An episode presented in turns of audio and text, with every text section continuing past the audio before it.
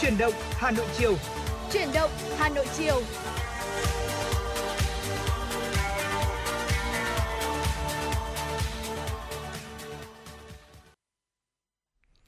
Lê Thông và Hồng Hạnh xin được kính chào quý vị và các bạn đang cùng đến với chương trình Truyền động Hà Nội chiều của Đài Phát thanh Truyền hình Hà Nội. Xin được chúc quý vị thính giả có những phút giây thư giãn thoải mái và ý nghĩa cùng với chúng tôi trong 120 phút trực tiếp của chương trình hôm nay. Thưa quý vị, những ngày này thì việc một số địa phương trên địa bàn thành phố thay đổi cấp độ dịch đã cho thấy dịch bệnh COVID-19 đang có sự chuyển biến rất phức tạp. Trong khi đó, Tết Nguyên đán lại đang đến rất gần. Vì thế, việc nâng cao ý thức phòng dịch từ mỗi cá nhân sẽ giúp tất cả có một cái Tết sắp tới bình yên. Hãy cùng với FM96 lan tỏa thông điệp 5K và tự giác khai báo y tế, quét mã QR và hạn chế tiếp xúc đông người nếu không có việc thực sự cần thiết trong thời điểm này tới những người thân yêu quý vị nhé. Dạ vâng và xin được cảm ơn Hồng Hạnh với thông điệp vừa rồi. Quay trở lại cùng với chương trình ngày hôm nay, ờ, chúng tôi cũng xin được nhắc quý vị thính giả nếu như quý vị có những yêu cầu âm nhạc và thông tin phản ánh về dân sinh đời sống xã hội thì quý vị và các bạn có thể gửi đến chương trình thông qua hai cách thức. Đầu tiên là số hotline 024 3773 6688 ạ, hoặc là quý vị có thể nhắn tin về trên fanpage Chuyển động Hà Nội FM 96. Chúng tôi sẽ tiếp nhận những yêu cầu đến từ phía quý vị thính giả. Còn bây giờ chúng ta sẽ cùng bắt đầu chương trình với những thông tin mà phóng viên Thu Vân vừa cập nhật. Thưa quý vị, thông tin từ Bộ Y tế cho hay, sau nghị quyết của Quốc hội và Chính phủ về một số chính sách đặc thù chống dịch COVID-19, trong đó đã tháo gỡ một số điểm nghẽn thủ tục nhằm sớm sản xuất thuốc chứa hoạt chất Monopiravir tại Việt Nam. Ngày 5 tháng 1 tới, Hội đồng tư vấn cấp giấy phép thuốc và nguyên liệu làm thuốc của Bộ Y tế sẽ họp nhằm xem xét cấp số đăng ký cho 4 loại thuốc chứa hoạt chất Monopiravir cho 4 công ty dược trong nước. Trong số 4 công ty này, có một đơn vị đã có đủ nguyên liệu sản xuất trên 4,7 triệu viên thuốc chứa hoạt chất Monopiravir. Bộ Y tế cũng cho biết vừa qua có 10 đơn vị nộp hồ sơ đề nghị cấp số đăng ký cho thuốc chứa hoạt chất Monopiravir, ngoài 4 đơn vị được xem xét trong tuần này. 6 đơn vị đang bổ sung hồ sơ để xem xét cấp vào đợt sau. Bộ Y tế cũng cho biết, đến nay có một số quốc gia như là Pháp, Anh, Cộng hòa Dân chủ Nhân dân Lào cấp phép lưu hành cho thuốc chứa hoạt chất Molnupiravir Tại Việt Nam, thuốc này cũng đã được sử dụng tại gần 50 tỉnh thành bắt đầu từ tháng 8 vừa qua thông qua chương trình điều trị có kiểm soát do Cục Khoa học Công nghệ và Đào tạo thuộc Bộ Y tế thực hiện.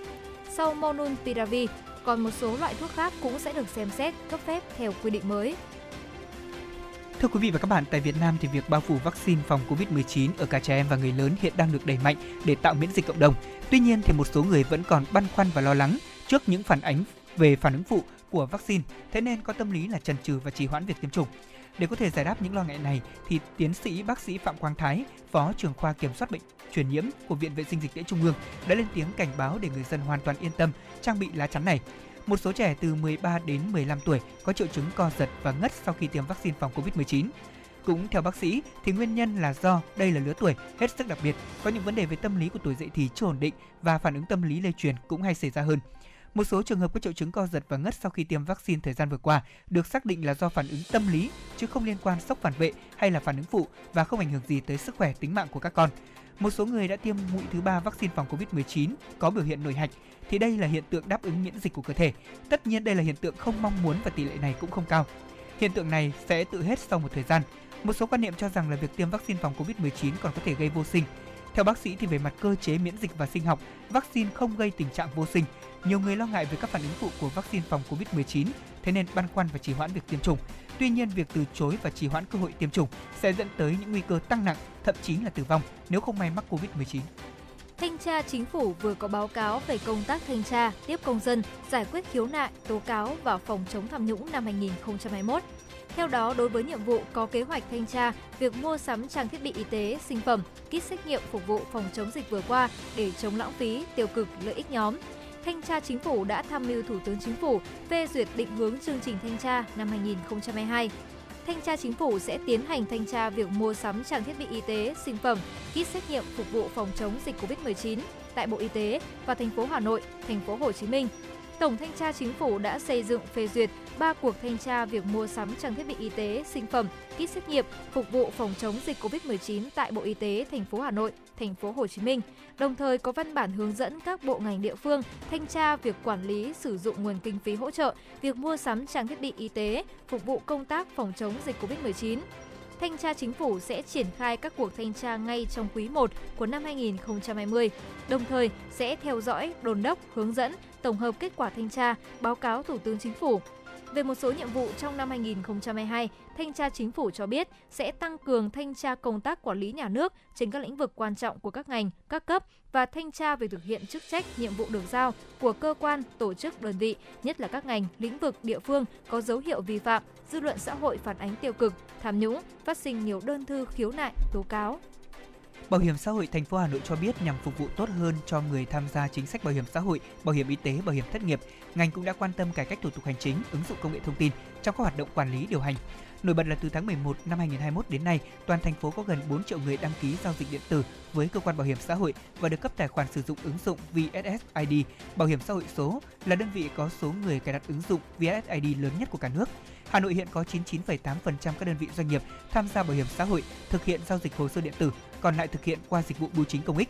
Nhờ đẩy mạnh ứng dụng công nghệ thông tin thì trung bình mỗi tháng, cơ quan bảo hiểm xã hội của thành phố Hà Nội đã tiếp nhận giải quyết khoảng 1 triệu hồ sơ liên quan đến chính sách bảo hiểm, trong đó có khoảng 99% số hồ sơ được giải quyết đúng và trước hạn.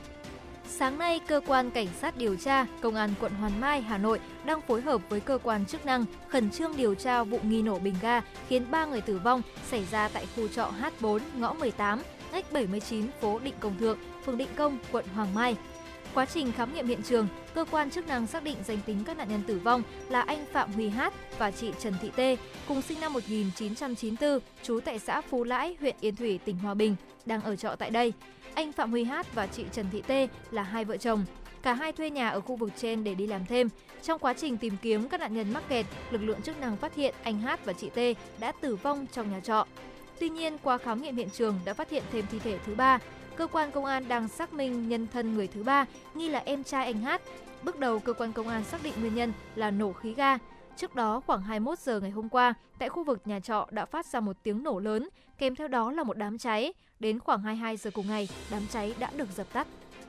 Dạ vâng thưa quý vị và các bạn, đó là một số những thông tin mà phóng viên Thu Vân của chúng tôi vừa thực hiện gửi tới quý vị thính giả trong chương trình truyền động Hà Nội chiều nay. Còn bây giờ trước khi đến với những nội dung tiếp theo của truyền động Hà Nội chiều, chúng tôi dành tặng quý vị thính giả một giai điệu âm nhạc.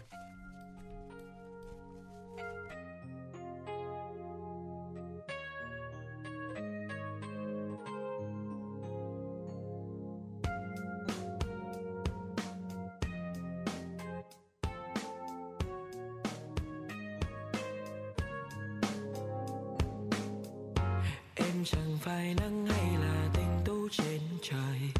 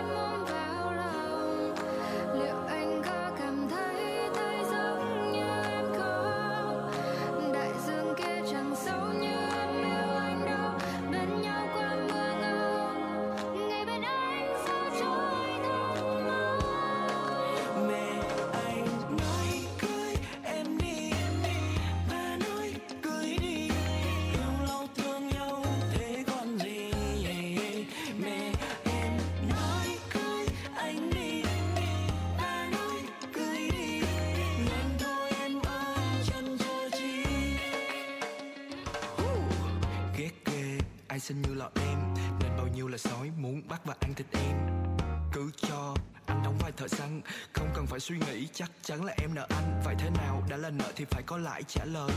Không con số cụ thể anh bắt em bên cả đời. Em ơi đừng bối rối kiểu gì cũng một lối rồi. Lời hay giờ thì nhạc mình phối thôi. kia rộng lớn như hôm nay em ôm vào lòng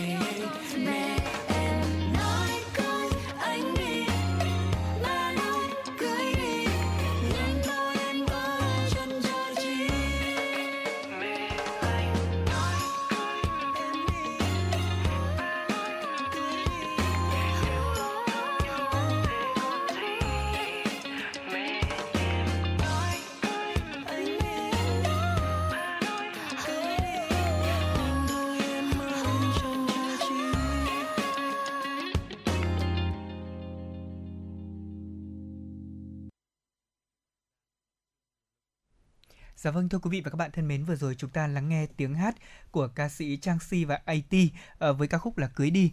Ờ, Một ca khúc rất là hot trên mạng xã hội TikTok trong ờ, gần một năm vừa qua đúng không ạ? Ừ, đúng Và rồi. ca khúc này cũng là ca khúc mà tôi thấy là các bạn trẻ sử dụng nhạc nền cho các video về hạnh phúc này, Ừ. về đám cưới rất là nhiều. Và có lẽ cũng chính vì thế mà ngày hôm nay chúng tôi cũng muốn mời quý vị thính giả chúng ta sẽ cùng à, hòa cùng với niềm cảm hứng này với một chủ đề trong cà phê chiều ngày hôm nay mà Lê Thông gửi đến quý vị thính giả cùng với Hồng Hạnh. Đó chính là lý do khiến cho ngày càng nhiều người trẻ sợ hãi việc kết hôn. Hồng Hạnh thấy chủ đề như thế nào? Chủ đề này khá là thú vị và tôi nghĩ rằng là với chủ đề này thì không chỉ là Lê Thông và Hồng Hạnh quan tâm đâu mà sẽ rất nhiều những quý vị Ừ. thính giả sẽ quan tâm và cảm thấy là đây là một chủ đề mà khá là cũng gọi là đáng tranh cãi trong thời điểm hiện tại đúng không ạ? Dạ vâng. Ờ, hôm trước khi mà thực hiện chuyển động Hà Nội ý, thì à, Lê Thông có mời chuyên gia tâm lý Đinh Đoàn anh cùng chia sẻ về Ừ. câu hỏi hàng năm mà chúng ta hay nghe đó là bao giờ thì lấy chồng, bao giờ thì lấy vợ. Đó.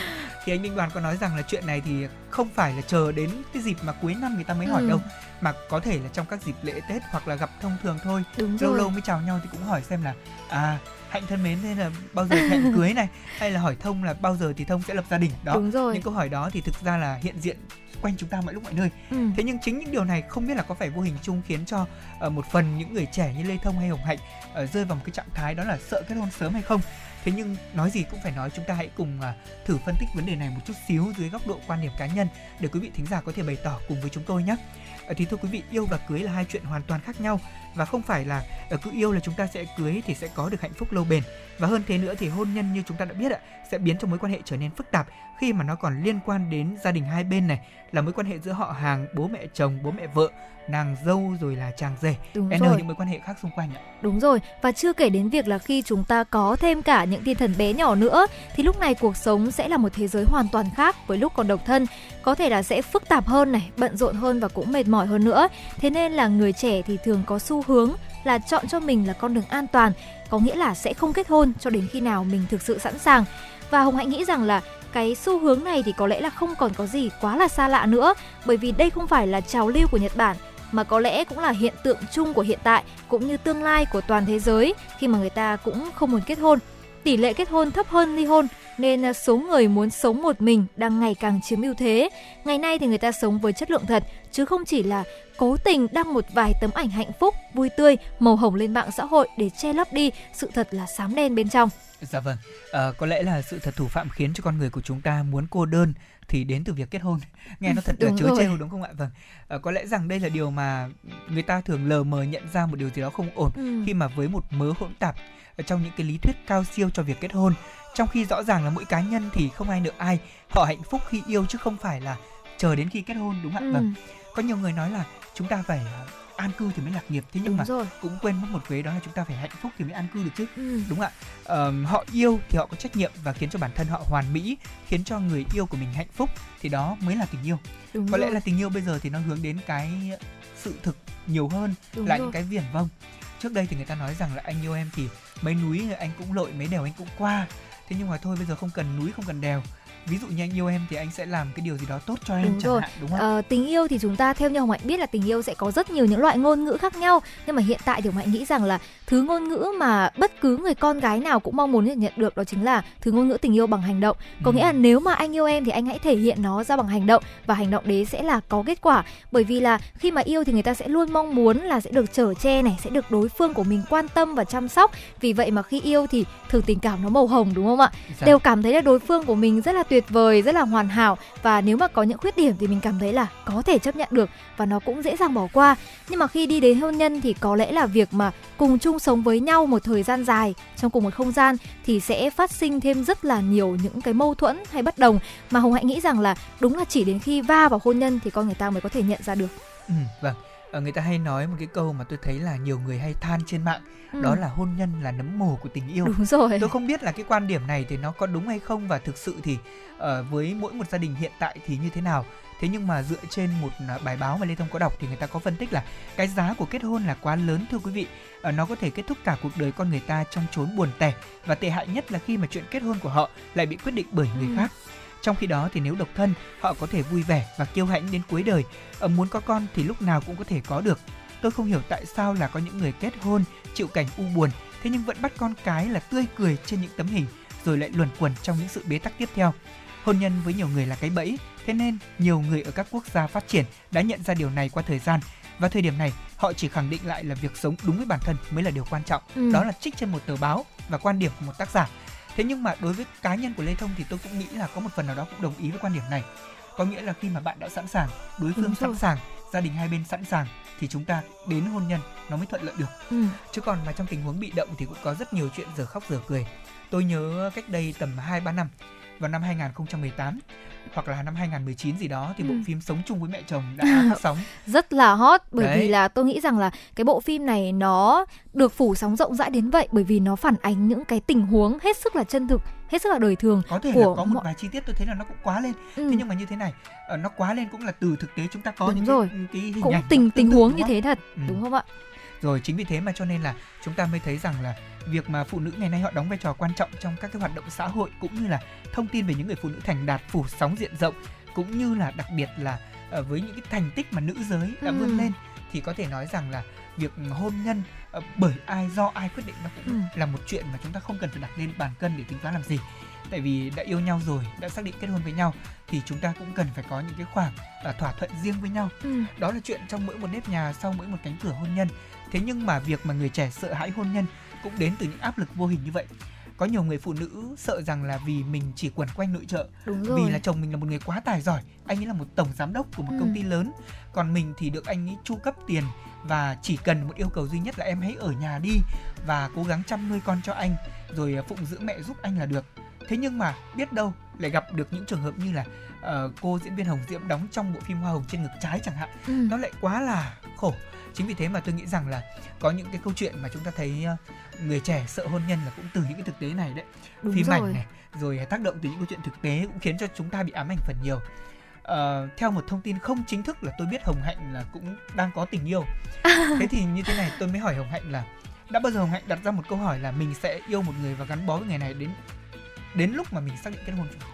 Thật ra thì ở độ tuổi của Hồng Hạnh thì Hồng Hạnh cảm thấy là cái việc kết hôn thì nó chưa bao giờ là một trong số những suy nghĩ hay là lựa chọn hàng đầu của Hồng Hạnh khi Ừ. mà yêu bởi Đó. vì thực sự là ở tuổi này thì mình yêu thì mình vẫn tìm một cảm xúc để được chở che và gọi là mình thêm gia vị yêu cuộc sống của Ừ. mình và thực sự là khi mà nghĩ đến hôn nhân thì cá nhân Hồng Hạnh là cũng có sợ đấy là có sợ và và đôi chút là cũng sợ là không biết là mai kia về ra mắt bố mẹ ờ, bên nhà đằng bạn nam kia thì sẽ như thế nào vì vậy mà có đôi lúc gọi là thực sự là trong tâm thức của Hồng Hạnh là cũng sợ kết hôn này sợ lấy chồng này và cũng khá là lo lắng là không biết nếu mà mình ở một độ tuổi như thế này mình về làm dâu của một nhà thì liệu mình có làm hài lòng họ không hay là việc mình sẽ chăm sóc một à, em bé thì sẽ như thế nào thì Dạ. thực sự là đó cũng sẽ là suy nghĩ của rất là nhiều những bạn nữ Ừ. như Hồng Hạnh hiện tại Vâng và vì tôi biết là Hồng Hạnh còn đang rất là cố gắng trong sự nghiệp của mình Ừ. để có thể ờ, thu hái được những cái thành tựu cho nên là cô ấy cũng chưa nghĩ ngay đến việc là sẽ kết hôn thế nhưng mà đối với những người trẻ như chúng ta cứ yêu và được yêu đã là một điều tuyệt vời rồi. rồi. đúng không ạ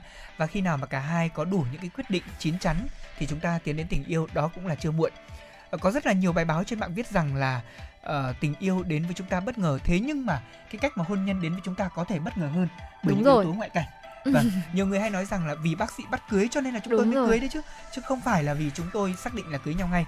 Thế nhưng mà có khi nói như vậy là sai oan cho bác sĩ. Tại vì là đó là duyên mà đúng không? Đúng rồi là cái đối với cá duyên nhân cả. tôi thì à, tôi nghĩ rằng là con cái là lộc trời cho. Chính Ừ. vì thế mà khi mà con cái đã đến rồi thì việc gì đến cũng sẽ đến đúng không ạ? Chúng ta sẽ kết hôn để bắt đầu sống có trách nhiệm hơn lo cho con của mình hơn. Đó là điều mà những người trẻ cũng có khi là ờ, trong thời điểm hiện tại chúng ta phải chấp nhận không thể giống như những người trẻ ở bên Nhật Bản là chúng ta cố hữu sống độc thân đến tận 30 40 tuổi rồi chúng ta mới kết hôn Ừ. Ờ, đó là quan điểm của tùy từng người thế nhưng mà đối với giới trẻ Việt Nam thì tôi thấy là các bạn ấy cũng đã có những sự chuyển dịch hơn có nghĩa là cái xu hướng kết hôn sớm ở các bạn trẻ Việt Nam trong giai đoạn hiện nay với cái lứa tuổi mà 9x ờ, ở giữa như tôi Ừ. thì là không nhiều đúng Đó. rồi thường là các bạn sẽ chọn kết hôn chậm hơn một chút để chắc chắn cho sự nghiệp thế nhưng mà có một cái thực tại là ở một số những vùng quê khác thì những bạn trẻ hơn tôi hơn Hồng cũng Hạnh có cái tình trạng là kết hôn sớm, đúng, Đúng không rồi. ạ? Các bạn nói với tôi rằng là khi mà tôi đi phỏng vấn thì các bạn có nói rằng anh có biết không? Là khi mà bằng tuổi anh thì em sẽ có hai con rồi và lúc đó em Ừ, chỉ tập trung để rồi. có thể lo cho vợ con mình thôi tôi không biết trả lời như thế nào nữa. Thực sự là đây cũng là một cái tình trạng khá là phổ biến bởi vì chẳng hạn như là Hồng Hạnh hiện tại thì cũng mới chỉ khoảng là uh, 20 21 thôi nhưng mà bạn bè của Hồng Hạnh thì có rất là nhiều. Người bạn thì cũng đã đưa thiệp hồng cho Hồng Hạnh rồi là uh, cậu đi ăn cưới tớ nha. Bởi vì là có thể là họ cảm thấy là cái tình yêu đến sớm và họ đã cảm thấy sẵn sàng cho tình yêu này để có thể là cùng nhau đi đến chặng đường tiếp theo đó chính là hôn nhân.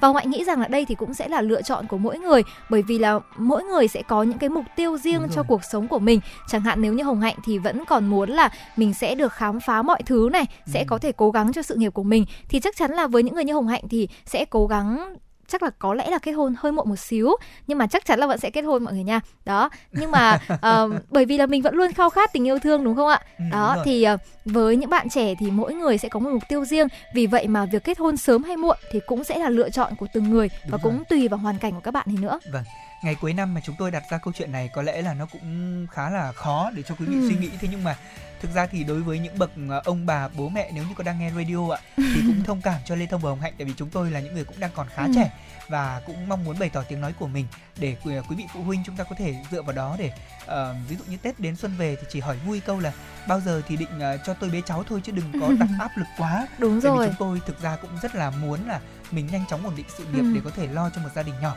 Tuy nhiên trước khi lo cho gia đình nhỏ thì bản thân của mình cũng cần phải có những cái thành tựu nếu như mình là những người mong muốn có được thành tựu trong sự nghiệp. Ừ. Còn không thì chúng ta hãy cứ thuận duyên mà chúng ta đến thôi. đúng rồi Yêu nhau mà, nhiều khi thì chúng ta sẽ không có một cái quy định nào đến cái độ tuổi nào chúng ta phải kết hôn cả. Và chúng tôi hy vọng rằng là bằng à, cái tình yêu của mỗi người, người ta hay nói là yêu thì chết ở trong lòng một ít. Vì mấy khi yêu mà chắc được yêu thế cho nên đúng là rồi thôi bây giờ ví dụ như hồng hạnh có tình yêu thì hãy cứ trân trọng tình yêu của mình cứ yêu hết mình đi sau đó thì chúng ta tính sau đúng không? Đúng còn rồi. đối với những người mà đã đang ờ, trong cái cuộc hôn nhân của mình có gặp một chút những khó khăn thử thách trong vòng 5 năm đầu tiên người ta hay gọi là vòng hôn nhân xanh ạ. Thì chúng ta hãy cố gắng dung hòa hai bên nhất là tết đến xuân về thì đừng để là cái tình trạng là gia đình của chúng ta là lửa cháy nó không được đều. Đó. Ừ. Ờ, chúng tôi cũng xin được chúc cho quý vị thính giả trong buổi chiều ngày hôm nay sẽ có thêm thật là nhiều những điều tuyệt vời và những cảm xúc tuyệt vời để có thể ờ, có thêm những cái hứng khởi cởi mở hơn trong cái quan niệm về việc là kết hôn sớm hay kết hôn muộn đối với những người trẻ đặc biệt là với những người mà đang trong thế hệ Gen Z sắp tới đây. Đúng rồi. Thế còn bây giờ thì à, chúng ta sẽ dành một bài hát Ờ, nói lên một cái nỗi lòng của của rất nhiều những người trẻ. Ca khúc lấy chồng sớm làm gì, mời quý vị khán giả chúng ta cùng nghe.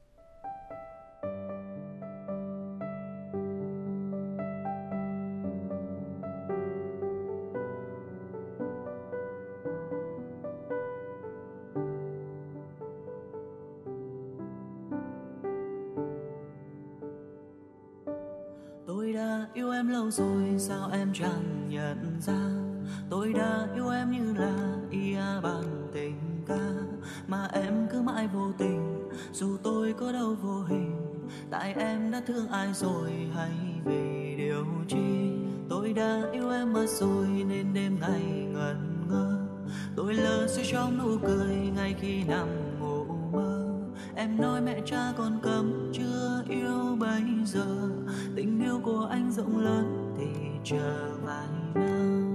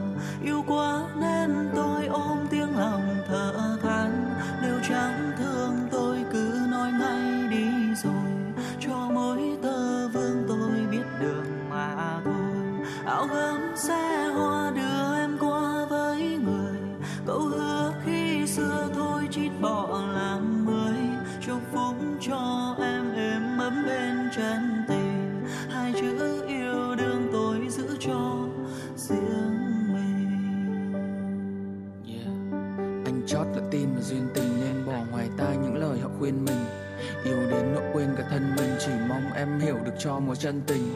Nhưng trái tim em là biển rộng, anh như dã tràng ôm ước vọng viển vông. Tâm tư của anh giờ lạnh ngắt giữa ngày nắng hạ bỗng chốc trở thành đông. Nếu như ngày đó chẳng vội tin, Có lẽ không ai phải bội tín. Nếu như không đặt hết hy vọng, Sẽ chẳng phải buồn mỗi khi không. Phố thị đèn màu chắc đã níu chân em Đã quên đi rồi, có quan cũ thân quen. Hoa rơi bên lề nơi vẫn dặm đường xa, Mong manh ước thể em nằm vợ người ta. Anh sẽ không giận không trách em đâu. Đánh dấu nỗi buồn cho qua hết đêm thâu. Em đừng bận lòng suy nghĩ lắm thêm đâu. Nếu còn gặp lại xin như chẳng quen nhau. Em à. Nếu còn gặp lại xin như chẳng quen nhau.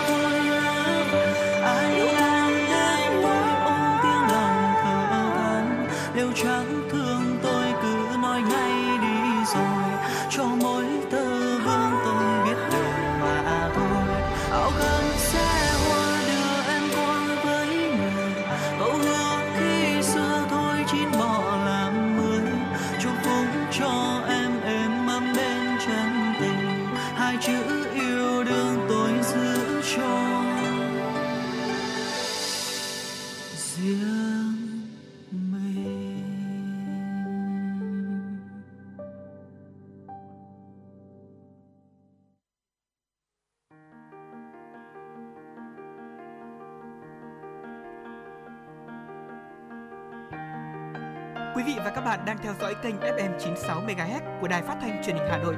Hãy giữ sóng và tương tác với chúng tôi theo số điện thoại 024 3773 6688. FM 96 đồng hành trên mọi nẻo đường.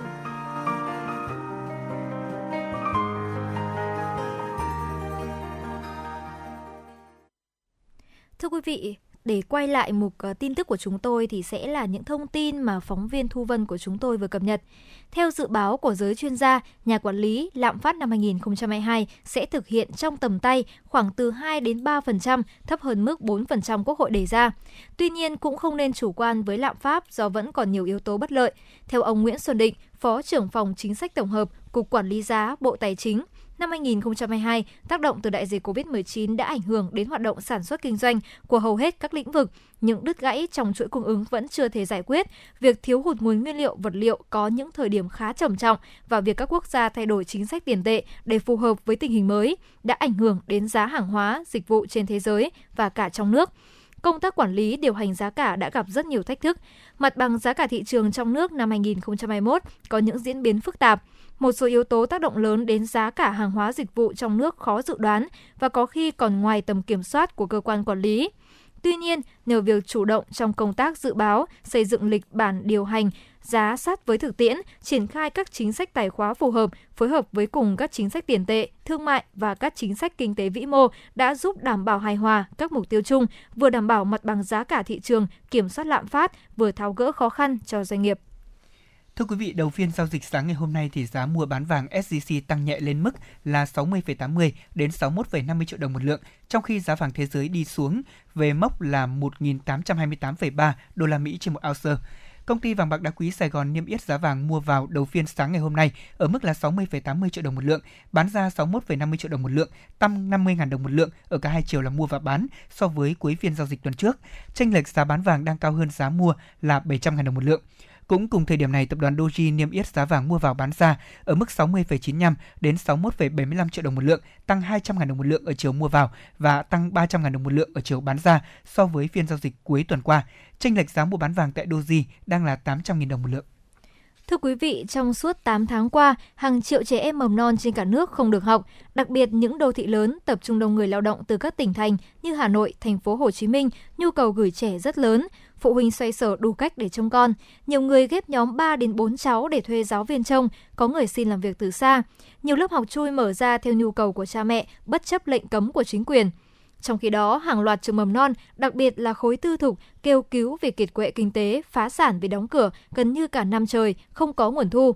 Việc ở nhà quá lâu ảnh hưởng đến sự phát triển giao tiếp của trẻ mầm non, bởi 5 đến 6 năm đầu đời rất quan trọng với sự phát triển của trẻ, kể cả thể chất lẫn tinh thần.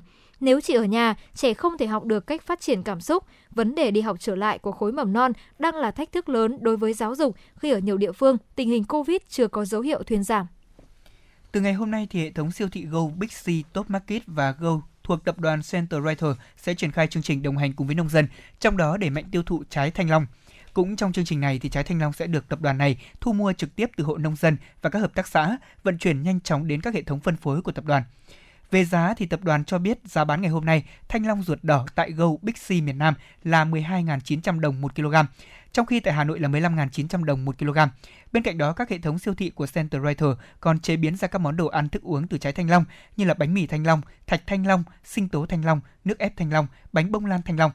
Tập đoàn cũng cho biết dự kiến ngay trong tuần đầu tiên áp dụng chương trình, các siêu thị sẽ tiêu thụ khoảng 20 tấn thanh long và sẽ nâng dần sản lượng tiêu thụ căn cứ vào sức mua của thị trường vào dịp cuối năm. Tập đoàn dự kiến sẽ tiêu thụ khoảng 20 tấn thanh long trong tuần đầu tiên thực hiện chương trình này. Sáng nay, phiên giao dịch đầu tiên của thị trường chứng khoán năm 2022 đã được khai trương. Qua một năm liên tục lập những kỷ lục chưa từng có trong lịch sử về điểm số, thanh khoản và số tài khoản mở mới, chứng khoán thực sự trở thành một kênh huy động vốn hữu hiệu. Chỉ số chứng khoán năm 2021 tăng gần 36%, vốn hóa thị trường đạt hơn 7,7 triệu tỷ đồng, tăng 46% so với cùng kỳ năm trước. Số lượng tài khoản đầu tư chứng khoán gia tăng kỷ lục, số lượng nhà đầu tư tham gia thị trường chứng khoán tăng mạnh trong thời gian gần đây đã góp phần đẩy thanh khoản thị trường lên hàng tỷ đô la Mỹ trên một phiên. Có 1,3 triệu tài khoản của nhà đầu tư trong nước và hơn 4.100 tài khoản nhà đầu tư nước ngoài mở mới. Đáng chú ý là sự tăng trưởng của các doanh nghiệp lớn trên sàn chứng khoán, đã có 4 doanh nghiệp có giá trị vốn hóa hơn 10 tỷ đô la Mỹ. Thời gian tới thị trường vẫn sẽ tiếp tục đối mặt với những diễn biến khó lường. Tuy nhiên cũng có nhiều tín hiệu khả quan như mặt bằng lãi suất tiếp tục ổn định, chương trình phục hồi kinh tế được đẩy mạnh. Dù vậy, sau 2 năm đối mặt với dịch bệnh, tốc độ tăng lợi nhuận và doanh thu của doanh nghiệp đang có dấu hiệu chậm lại. Thưa quý vị và các bạn, sau kỳ nghỉ Tết Dương 3 ngày thì từ ngày mùng 1 đến mùng 3 tháng 1 sáng ngày hôm nay, người dân thủ đô đã bắt đầu đi làm buổi đầu tiên với tình hình giao thông khá là dễ chịu. Tình hình giao thông tại mọi tuyến đường từ cửa ngõ vào tới nội đô, đường thông hè thoáng, chỉ có một số ít tại các nút giao đèn đỏ thì mới xảy ra hiện tượng ùn nhẹ. Các phương tiện di chuyển thuận lợi, khoảng cách được đảm bảo. Tại trục đường hầm Kim Liên hướng đi xã Đàn, mật độ giao thông không quá lớn. Còn tại nút giao ngã tư vọng, công trường đang thi công vành đai 2 trên cao đã khiến các phương tiện di chuyển chậm qua khu vực này. Các phương tiện di chuyển khá trật tự theo hướng đường từ giải phóng qua ngã tư vọng. Còn tại khu vực cửa ngõ phía Nam, mặc dù các ngành chức năng dự đoán là sẽ tiếp tục có dòng người và phương tiện từ quê lên qua khu vực này vào sáng nay, tuy nhiên thì mật độ giao thông lại không quá cao. Theo Cục Cảnh sát Giao thông, trong 3 ngày nghỉ Tết dương lịch từ ngày 1 đến mùng 3 tháng 1, toàn quốc xảy ra 64 vụ tai nạn giao thông, làm chết 38 người, bị thương 35 người. So với 3 ngày của đầu năm ngoái đã giảm 3 vụ, giảm 2 người chết và 2 người bị thương. Đó là một số những thông tin về tình hình à, mà chúng tôi cập nhật được cho quý vị thính giả trong cụm tin tức chiều ngày hôm nay. Còn bây giờ chúng ta đến với một yêu cầu âm nhạc mà thính giả đã nhắn tin cho chương trình trên fanpage chuyển động Hà Nội. Chúng tôi đáp ứng yêu cầu âm nhạc của thính giả với ca khúc Cầu hôn qua tiếng hát của Văn Mai Hương.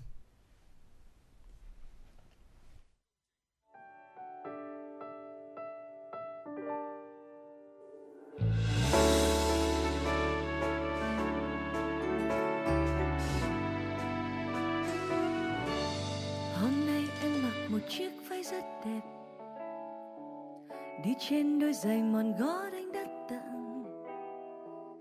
Đôi tay em cầm một đóa hoa tú cầu. Loài hoa khi xưa anh thích. Mình hẹn nhau trên ngọn đồi đón nắng gió. Em có mang chiếc radio cùng bài nhạc. Chờ em anh nhé.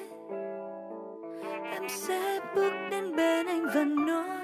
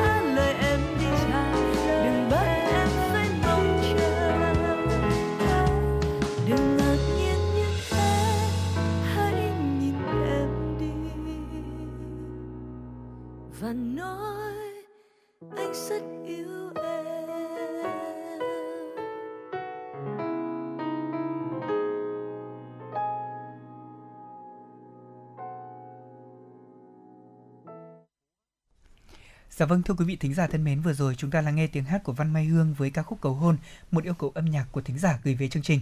Còn bây giờ xin được mời quý vị thính giả, à, chúng ta sẽ cùng quay trở lại với những à, thông tin và đặc biệt với những chuyên mục hấp dẫn của truyền động Hà Nội chiều nay. Thưa quý vị thính giả, kể từ năm mới 2022 thì chúng tôi cũng à, đăng tải và phát sóng những bài tâm sự mà quý vị thính giả cũng như là những tác giả đã đồng ý cho phép chuyển động Hà Nội của chúng tôi à, phát sóng trong chương trình.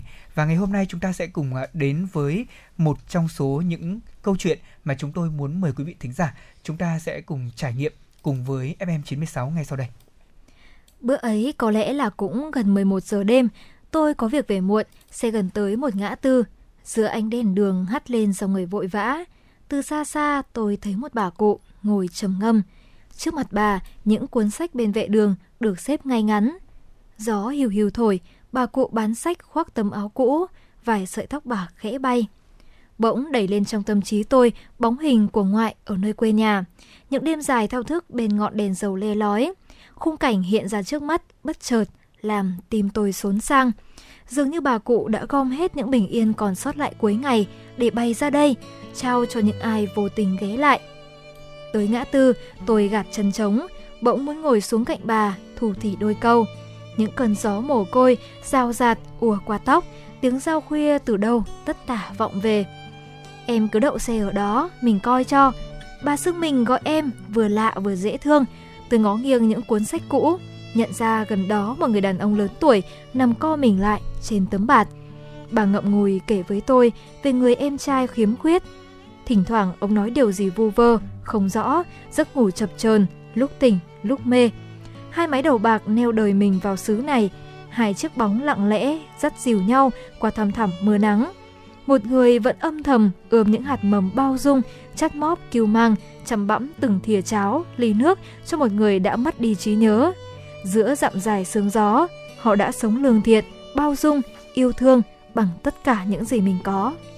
Đêm ở thành phố này vẫn còn những khoảng trời ấm áp đủ để nhóm lên ngọn lửa lòng, san sẻ cho nhau một chút bình yên sau bao bọc nhoài cơm áo. Bà ngồi bán đến thật khuya thì mới dọn sách về. Có nhiều đêm cánh cửa mọi nhà đã khép, đường phố vắng tênh, chiếu sách nhỏ của bà cũng không có khách. Những đêm mưa bất chợt, bà dành manh áo để che cho ông và sách. Bà vẫn bền bỉ, lặng thầm sống một đời bao dung như là người thành phố này lâu nay vẫn vậy. Tôi nhận ra trong nét người của bà có một sự tĩnh lặng mênh mông, sự tĩnh lặng của một trái tim đã đi qua nhiều sông bão, biến cố và sống ở đời trọn vẹn một chữ thương. Sự tĩnh lặng trong những câu nói nhẹ tênh dù đang kể chuyện vui hay là buồn, dù hàng sách của bà hôm nay đông hay vắng khách, như thể là bà dọn ra đây để bóng đêm thôi cô quạnh. Lúc này cất hai cuốn sách cũ vừa mua vào gặp. Trước khi chào tạm biệt, tôi cầm lấy bàn tay của bà, chỉ mong bà và ông bình an đi qua năm tháng. Bà nhìn tôi cười, hơi ấm từ đôi bàn tay hằn vết đồi mồi, chậm chậm tỏa lan. Tôi nhận ra một thành phố vời vợi nghĩa tình trong ánh nhìn chân thật, ấm áp ấy. Và tôi thấy mình mắc nợ thành phố từ những ánh nhìn như thế, những món nợ ân tình. Đã bao giờ bạn tự hỏi trái tim mình rằng bao năm ở với phố, bạn đã đối đãi công bằng với phố hay chưa? Tôi đã có những lần nung nấu ý nghĩ rời khỏi nơi này bởi bao áp lực ngỡ không thể vượt qua. Đã nhiều lần tôi trách phố chật hẹp, kẹt xe, khói bụi. Nằm giữa phố mà mơ về nơi khác, chọn lại nơi này, vun đắp ước mơ ở nơi này mà lại quên cả một trời ân tình thầm lặng. Quên những ánh nhìn nồng hậu đã trao cho tôi bao mến thương thật dạ, thật lòng. Thật gần đó mà đôi khi tự mình làm nơi đây xa cách, còn mảnh đất này xưa nay vẫn vậy, luôn nhiệt thành đón vào lòng ước mơ của bao người, không toàn tính. Khi ta ở, chỉ là nơi đất ở. Khi ta đi, đất đã hóa tâm hồn.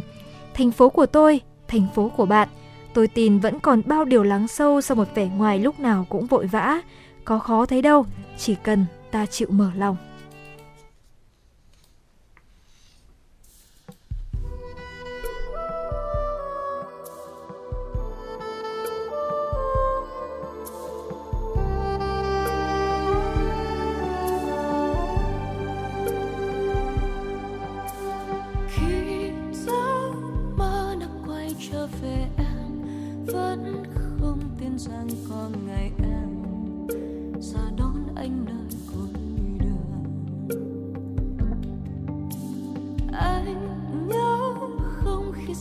Ta gặp nhau. Chính cũng nơi đây ta ngồi mơ. Về giấc mơ nơi thiên đường.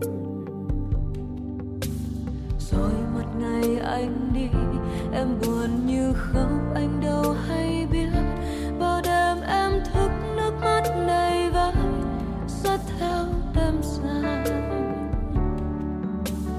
dù giờ này em biết xa nhau năm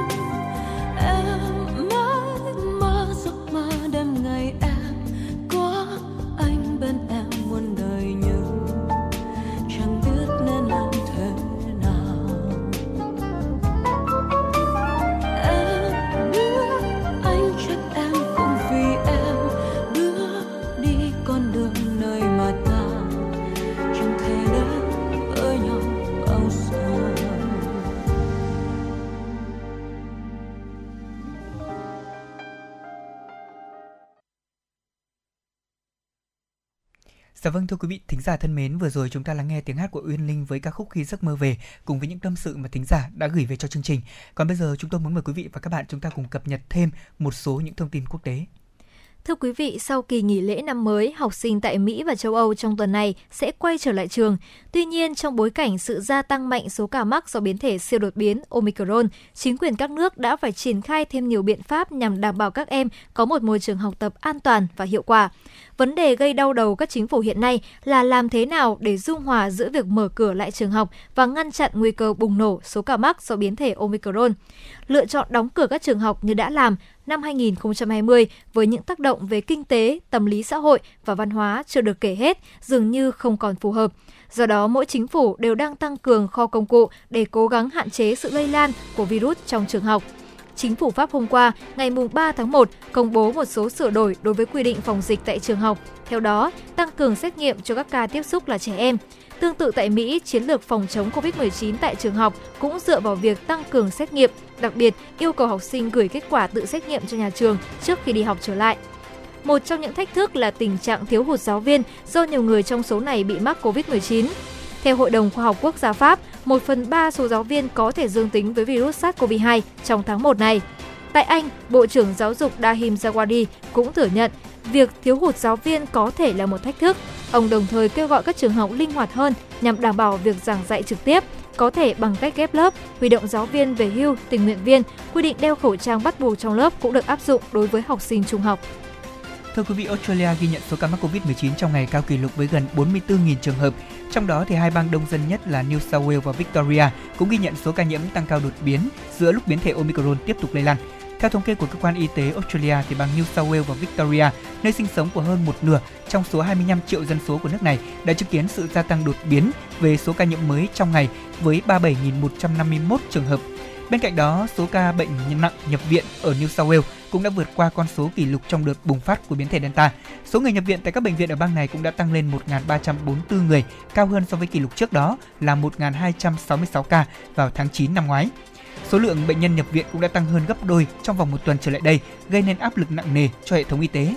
Ngoài ra, giới chức Australia cũng đang phải đối mặt với tình trạng thiếu kit xét nghiệm kháng nguyên nhanh, kết quả PCR chậm trễ và việc đóng cửa đột ngột một số địa điểm xét nghiệm khi mà Thủ tướng Scott Morrison đã dừng áp dụng chính sách chi trả chi phí để người dân tự xét nghiệm COVID-19. Thưa quý vị, mặc dù có liên hệ với tình trạng lo lắng, cúm hoặc thậm chí ung thư, nhưng đổ mồ hôi vào ban đêm ít có liên hệ với COVID-19 trước khi biến thể Omicron bắt đầu lan rộng khắp thế giới. Đổ mồ hôi vào ban đêm là một trong một vài triệu chứng dường như chỉ xuất hiện ở các bệnh nhân nhiễm biến thể Omicron.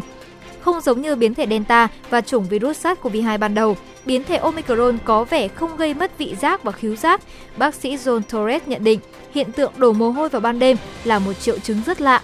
Bác sĩ Ami Khan thuộc Cơ quan Dịch vụ Y tế Quốc gia của Anh cũng cho rằng nên xem xét việc bị đổ mồ hôi vào ban đêm là một dấu hiệu để đi xét nghiệm COVID-19. Trong những tuần qua, nhiều người đã chia sẻ về tình trạng đổ mồ hôi vào ban đêm do mắc COVID-19 trên mạng xã hội. Một số người dùng Twitter cho biết triệu chứng mới trên khiến họ thêm bối rối và lo lắng về việc liệu có mắc COVID-19 hay không. Những người khác cũng đang cố gắng chia sẻ thông tin về triệu chứng mới đang ngày càng trở nên phổ biến này. Mặc dù hiện là biến thể chiếm ưu thế ở Mỹ, nhưng thế giới vẫn còn nhiều điều chưa biết về biến thể Omicron, đặc biệt là những ảnh hưởng lâu dài của nó. Những nghiên cứu sơ bộ về biến thể này ở Nam Phi cho thấy Omicron gây ra tình trạng bệnh ít nghiêm trọng hơn. Tuy nhiên, Tổ chức Y tế Thế giới cho biết hồi tuần trước rằng hiện còn quá sớm để nói rằng biến thể Omicron có gây nên các triệu chứng ít nghiêm trọng hơn hay không, bởi chưa có đủ dữ liệu để xem virus này ảnh hưởng đến những người có rủi ro cao nhất như thế nào. Thưa quý vị, mặc dù dịch bệnh COVID-19 giảm song các ca nhiễm biến thể Omicron lại có xu hướng gia tăng tại Indonesia, chính phủ nước này vừa quyết định kéo dài lệnh giới hạn hoạt động cộng đồng bên ngoài hai hòn đảo là Java và Bali thêm 2 tuần. Bộ trưởng điều phối kinh tế của Indonesia ông Angela Haroto cho biết là lệnh về giới hạn hoạt động cộng đồng sẽ tiếp tục được thực hiện bên ngoài đảo Java và Bali đông dân từ ngày hôm nay cho đến 17 tháng 1. Theo đó, số lượng các quận huyện thành phố áp dụng về việc giới hạn cộng đồng cấp độ 1, cấp độ phòng chống dịch thấp nhất sẽ tăng từ 191 khu vực lên 227 khu vực, trong khi các địa điểm áp dụng về lệnh giới hạn hoạt động cấp độ 3 thì cũng sẽ giảm từ 26 khu vực xuống còn 11 khu vực. Tính đến nay, tỷ lệ lây nhiễm COVID-19 ở Indonesia được duy trì ở mức thấp, có thể kiểm soát là 0,98%. Tuy nhiên, các ca nhiễm biến thể mới Omicron liên tục được phát hiện trong những ngày qua. Hiện nước này đã ghi nhận hơn 160 ca nhiễm Omicron, phần lớn là những trường hợp nhập cảnh và có ít nhất là 3 ca nhiễm Omicron ở trong cộng đồng. Để có thể ngăn ngừa dịch bệnh bùng phát trở lại, nhất là khả năng lây lan của biến thể mới, ngoài việc gia hạn về lệnh uh, hạn chế cái hoạt động cộng đồng thì chính phủ của nước này cũng chuẩn bị triển khai chương trình tiêm chủng vaccine mũi thứ ba để tăng cường phòng Covid-19 cho khoảng 21 triệu dân của mình, dự kiến bắt đầu từ 12 tháng 1. Lực lượng an ninh tỉnh Luang Prabang cho biết những đối tượng bị bắt giữ đã thú nhận hành vi trộm cắp các thiết bị điện và thừa nhận đã lấy trộm khoảng 20 thiết bị kim loại cùng số dây cáp nặng gần 200 kg để bán phế liệu. Một lãnh đạo công an tỉnh Luang Prabang cho biết, qua công tác điều tra, phát hiện thêm nhiều đối tượng có liên quan đến đường dây trộm cắp trên. Hiện lực lượng chức năng đang tiếp tục điều tra mở rộng vụ án. Theo luật pháp Lào, cá nhân nào gây các hành vi gây nguy hiểm cho sự an toàn của máy bay, tàu hỏa, tàu thuyền, sân bay, phương tiện, nhà ga, bến xe sẽ bị xử phạt hành chính và tùy theo mức độ nặng nhẹ có thể áp dụng hình phạt lên tới 20 năm tù. Trước đó vào hồi cuối tháng 10 năm 2021, tuyến đường sắt này cũng bị cáp tặc ra tay, trong đó có đối tượng đã phải bỏ mạng vì điện giật. Đường dây tải điện trên không có điện áp lên đến là 27,5 nghìn V, cực kỳ nguy hiểm và có thể dẫn đến tử vong ngay lập tức nếu chạm vào chỉ 3 hoặc 4 giây. Công ty vận hành đã cảnh báo mọi người cẩn thận và không đến gần đường sắt trong khoảng 2 mét. Ngoài ra, việc phá hủy thiết bị và vật liệu đường sắt không chỉ gây nguy hiểm cho sự an toàn của đường sắt mà còn có thể dẫn đến chập điện, nguy hiểm đến tính mạng của người phá hoại. Đồng thời khuyến cáo người dân không được thu mua các thiết bị nghi có thể đến từ đường sắt và phải thông báo cho chính quyền địa phương khi phát hiện. Dạ vâng thưa quý vị, chuyển sang một số những thông tin dự báo thời tiết mới nhất trong đêm mùng 4 và ngày mùng 5 tháng 1 năm 2022. Theo đó, thời tiết tại thủ đô Hà Nội có mây, đêm không mưa, sáng sớm có sương mù và sương mù nhẹ, trưa chiều trời nắng gió nhẹ, đêm và sáng trời rét, nhiệt độ thấp nhất từ 16 đến 18 độ, nhiệt độ cao nhất từ 24 đến 26 độ. Ở khu vực phía Tây Bắc Bộ có mây, có mưa vài nơi, sáng sớm có sương mù và sương mù nhẹ rải rác, trưa chiều trời nắng gió nhẹ, đêm và sáng trời rét, nhiệt độ thấp nhất từ 15 đến 18 độ, có nơi dưới 15 độ, nhiệt độ cao nhất từ 22 đến 25 độ, riêng khu vực Tây Bắc có nơi trên 26 độ. Đến với thời tiết tại phía Đông Bắc Bộ có mây, có mưa vài nơi, sáng sớm có sương mù và sương mù nhẹ rải rác, trưa chiều trời nắng gió nhẹ, đêm và sáng trời rét, vùng núi có nơi rét đậm, nhiệt độ thấp nhất từ 15 đến 18 độ, vùng núi có nơi dưới 15 độ, nhiệt độ cao nhất từ 23 đến 26 độ, vùng núi có nơi dưới 22 độ. Và đó là một số những thông tin thời tiết mà chúng tôi cập nhật cho quý vị thính giả trong đêm ngày hôm nay và dự báo trong sáng ngày mai. Quý vị và các bạn đừng quên đón nghe chuyển động Hà Nội để chúng ta cập nhật thêm những thông tin về tình hình thời tiết. Còn bây giờ trước khi đến với những thông tin thời sự tiếp theo, chúng tôi mời quý thính giả cùng lắng nghe tiếng hát của ca sĩ Thùy Chi với ca khúc Nhà em ở lưng đồi. chập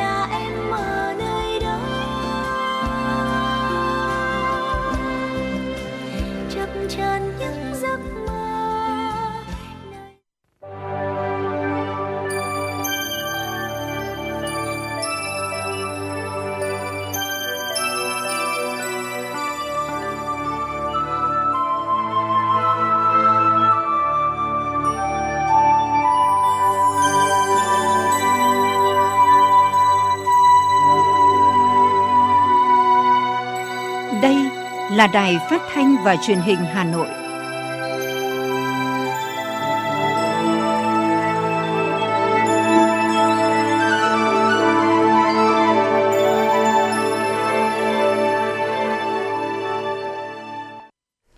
Quý vị và các bạn thân mến, bây giờ là 17 giờ ngày 4 tháng 1 năm 2022.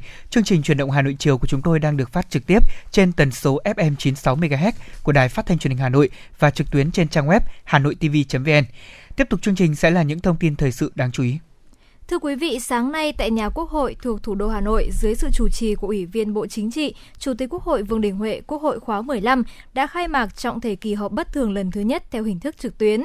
Phát biểu khai mạc kỳ họp, Chủ tịch Quốc hội Vương Đình Huệ nhấn mạnh, trên cơ sở yêu cầu cấp thiết của đất nước và công tác chuẩn bị căn cứ quy định của Hiến pháp, luật tổ chức Quốc hội và các nghị quyết kỳ họp thứ hai, Ủy ban Thường vụ Quốc hội đã quyết định triệu tập kỳ họp bất thường lần thứ nhất Quốc hội khóa 15 nhằm kịp thời xem xét quyết định một số vấn đề lớn quan trọng cấp bách về kinh tế, xã hội, tài chính ngân sách để hỗ trợ kịp thời cho chương trình phòng chống dịch COVID-19 và chương trình phục hồi và phát triển kinh tế xã hội. Theo đó, tại kỳ họp này, Quốc hội sẽ xem xét thông qua nghị quyết về chính sách tài khóa tiền tệ để hỗ trợ triển khai chương trình phục hồi và phát triển kinh tế xã hội, phục hồi thị trường lao động, giải quyết các vấn đề an sinh, phúc lợi xã hội. Tại kỳ họp, Quốc hội cũng xem xét thông qua nghị quyết về chủ trương đầu tư dự án xây dựng công trình đường bộ cao tốc Bắc Nam phía Đông giai đoạn 2021-2025, xem xét thông qua dự án luật sửa đổi, bổ sung một số điều của luật đầu tư công, luật đầu tư theo phương thức đối tác công tư, luật đầu tư, luật đấu thầu, luật điện lực, luật doanh nghiệp, luật thuế tiêu thụ đặc biệt và luật thi hành án dân sự xem xét thông qua nghị quyết thí điểm một số cơ chế chính sách đặc thù phát triển thành phố Cần Thơ. Ngoài ra, Chủ tịch Quốc hội Vương Đình Huệ cho biết, tại kỳ họp này, Ủy ban Thường vụ Quốc hội đã thống nhất với Chính phủ gửi báo cáo bổ sung về tình hình phòng chống dịch COVID-19 hiện nay, nhất là việc ứng phó với biến chủng mới Omicron. Những vấn đề liên quan đến công tác phòng ngừa, phát hiện, xử lý các sai phạm tiêu cực trong công tác phòng chống dịch COVID-19 và tại công ty Việt Á, chương trình phòng chống dịch COVID-19 và chương trình phục hồi và phát triển kinh tế xã hội nhấn mạnh kỳ họp bất thường lần thứ nhất, Quốc hội khóa 15 có ý nghĩa hết sức quan trọng, được cử tri, nhân dân cả nước, đồng bào ta ở nước ngoài, cộng đồng doanh nghiệp, dư luận đặc biệt quan tâm, theo dõi. Chủ tịch Quốc hội Vương Đình Huệ đề nghị các đoàn đại biểu Quốc hội, các vị đại biểu Quốc hội phát huy dân chủ, nêu cao tinh thần trách nhiệm, tập trung nghiên cứu, thảo luận sôi nổi, hiến kế và đóng góp thật nhiều ý kiến tâm huyết sâu sắc, chất lượng đề nghị các cơ quan của Quốc hội, Chính phủ và cơ quan liên quan tổng hợp đầy đủ, nghiêm túc, cầu thị trong tiếp thu, giải trình các ý kiến của đại biểu Quốc hội để hoàn thiện các dự án luật, dự thảo nghị quyết đảm bảo chất lượng cao nhất để Quốc hội xem xét, biểu quyết thông qua và sớm ban hành để kỳ họp thành công thực chất, đáp ứng lòng mong đợi của cử tri và nhân dân cả nước. Chiều nay Quốc hội tiến hành phiên họp tại tổ. Thưa quý vị, Bộ Tài chính vừa công khai báo cáo ngân sách dành cho công dân, dự toán ngân sách nhà nước năm 2022. Theo đó, báo cáo cung cấp bức tranh tổng thể về ngân sách nhà nước năm 2022 với dự toán thu ngân sách nhà nước là 1.411,7 nghìn tỷ đồng, đạt tỷ lệ huy động vào ngân sách nhà nước khoảng 15,1% GDP, từ thuế phí khoảng 12,7% GDP. Đối với dự toán thu ngân sách trung ương và ngân sách địa phương, năm 2022, thu ngân sách trung ương là 739,13 nghìn tỷ đồng, chiếm 52,36% tổng thu ngân sách nhà nước. Dự toán thu ngân sách địa phương là 672,57 nghìn tỷ đồng, chiếm 47,64% tổng thu ngân sách nhà nước. Đối với dự toán chi ngân sách nhà nước năm 2022 là 1.784,6 nghìn tỷ đồng, tăng 4,5% so với dự toán năm 2021. Trong số đó thì dự toán chi đầu tư phát triển là 526,1 nghìn tỷ đồng, chi thường xuyên là 1.112,2 nghìn tỷ đồng và chi trả nợ lãi là 103,7 nghìn tỷ đồng. Các khoản chi còn lại khác là 42,6 nghìn tỷ đồng.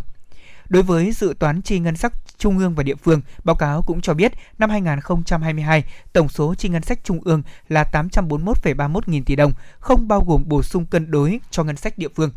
Tổng số chi ngân sách địa phương là 943,29 nghìn tỷ đồng. Và đáng chú ý là báo cáo này cho hay, năm 2022 sẽ có 18 trên 63 tỉnh thành phố có điều tiết về ngân sách trung ương, tăng hai địa phương so với giai đoạn trước, đó là Hà Nội, Hải Phòng, Quảng Ninh, Hải Dương, Hưng Yên, Vĩnh Phúc, Bắc Ninh, Hà Nam, Ninh Bình, Đà Nẵng, Quảng Nam, Quảng Ngãi, Khánh Hòa, Thành phố Hồ Chí Minh, Đồng Nai, Bình Dương, Bà Rịa Vũng Tàu, Cần Thơ. Về bội chi ngân sách nhà nước năm 2022, bội chi ngân sách là 372,9 nghìn tỷ đồng, tương đương 4% GDP.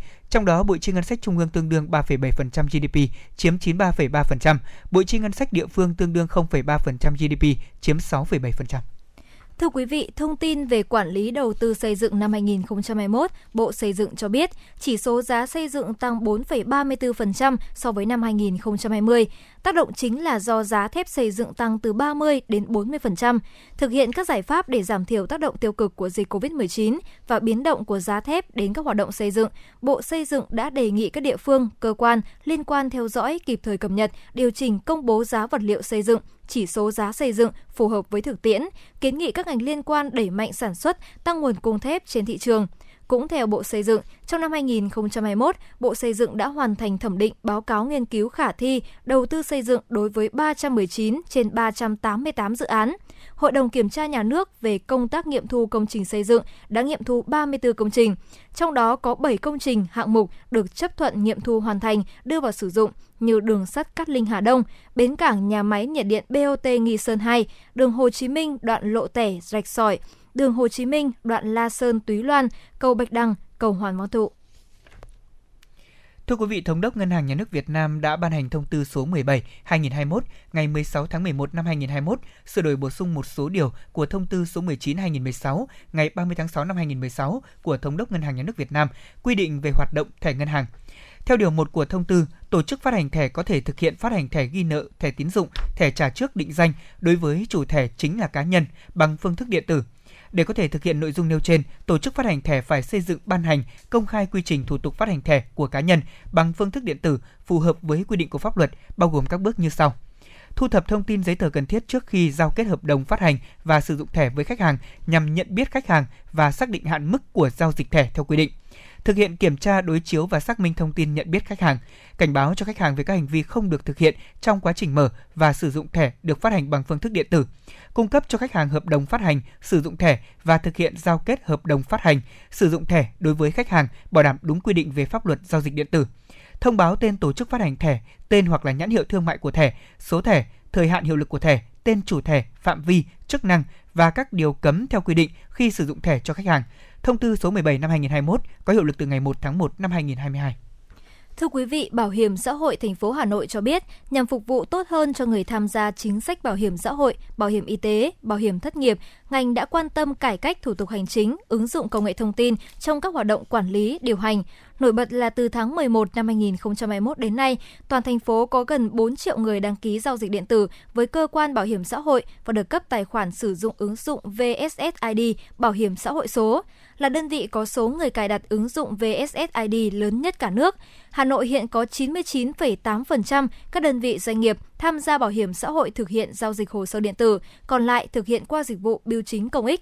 Nhờ đẩy mạnh ứng dụng công nghệ thông tin, trung bình mỗi tháng cơ quan bảo hiểm xã hội thành phố Hà Nội tiếp nhận và giải quyết khoảng 1 triệu hồ sơ liên quan đến chính sách bảo hiểm, trong đó khoảng 99% số hồ sơ được giải quyết đúng và trước hạn.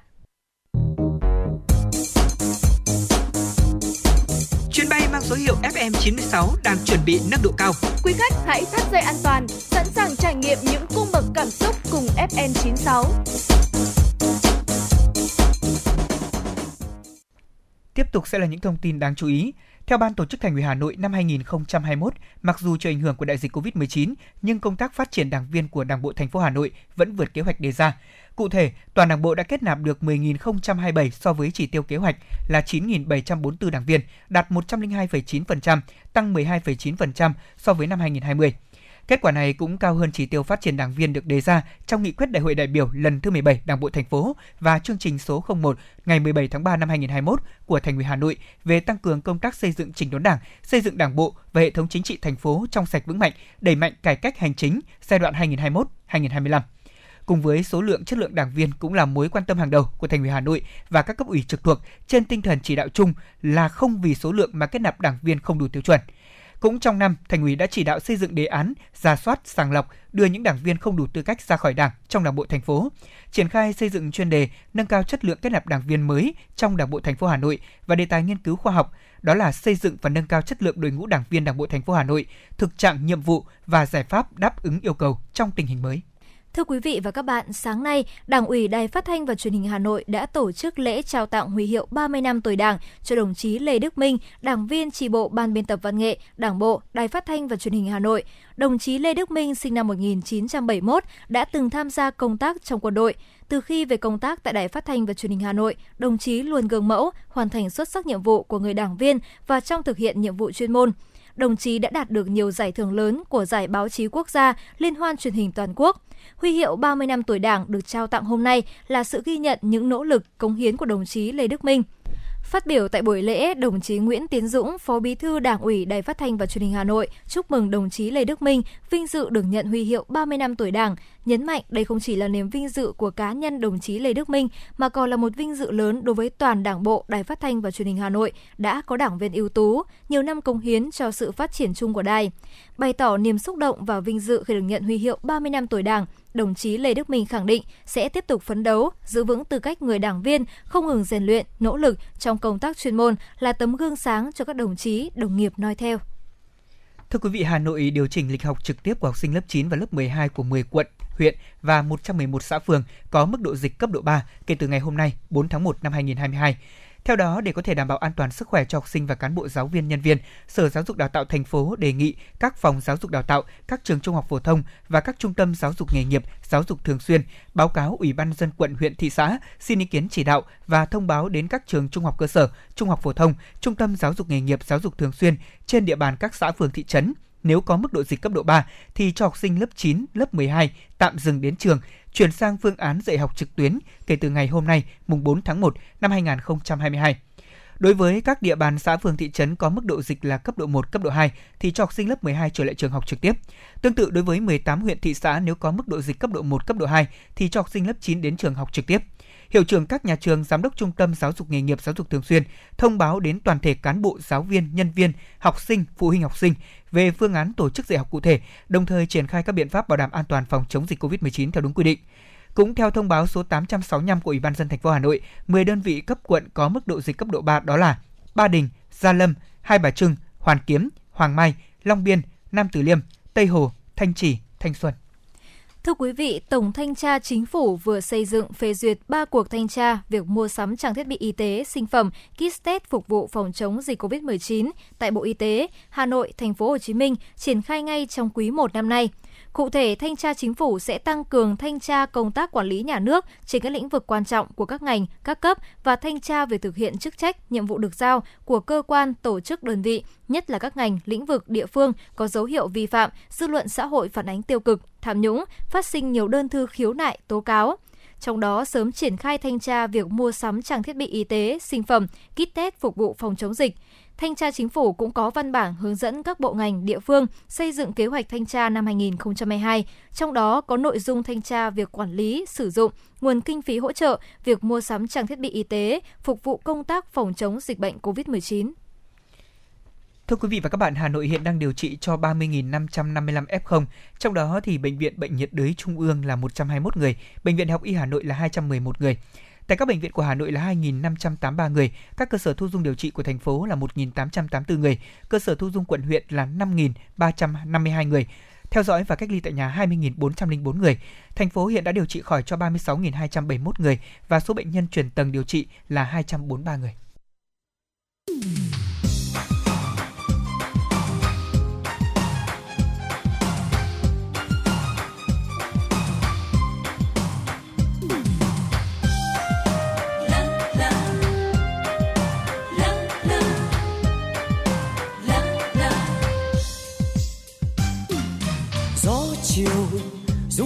Bông lúa vàng, đồng quê ngát hương đam êm giữa muôn âm thanh dịu dàng.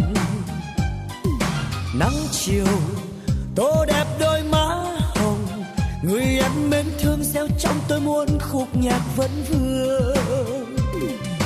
Ôi quê hương chốn đây, tình yêu mãi dâng đầy, và nghe như trong con tim dợn muôn tiếng hát kia bên con suối trong đàn em bé vui đùa.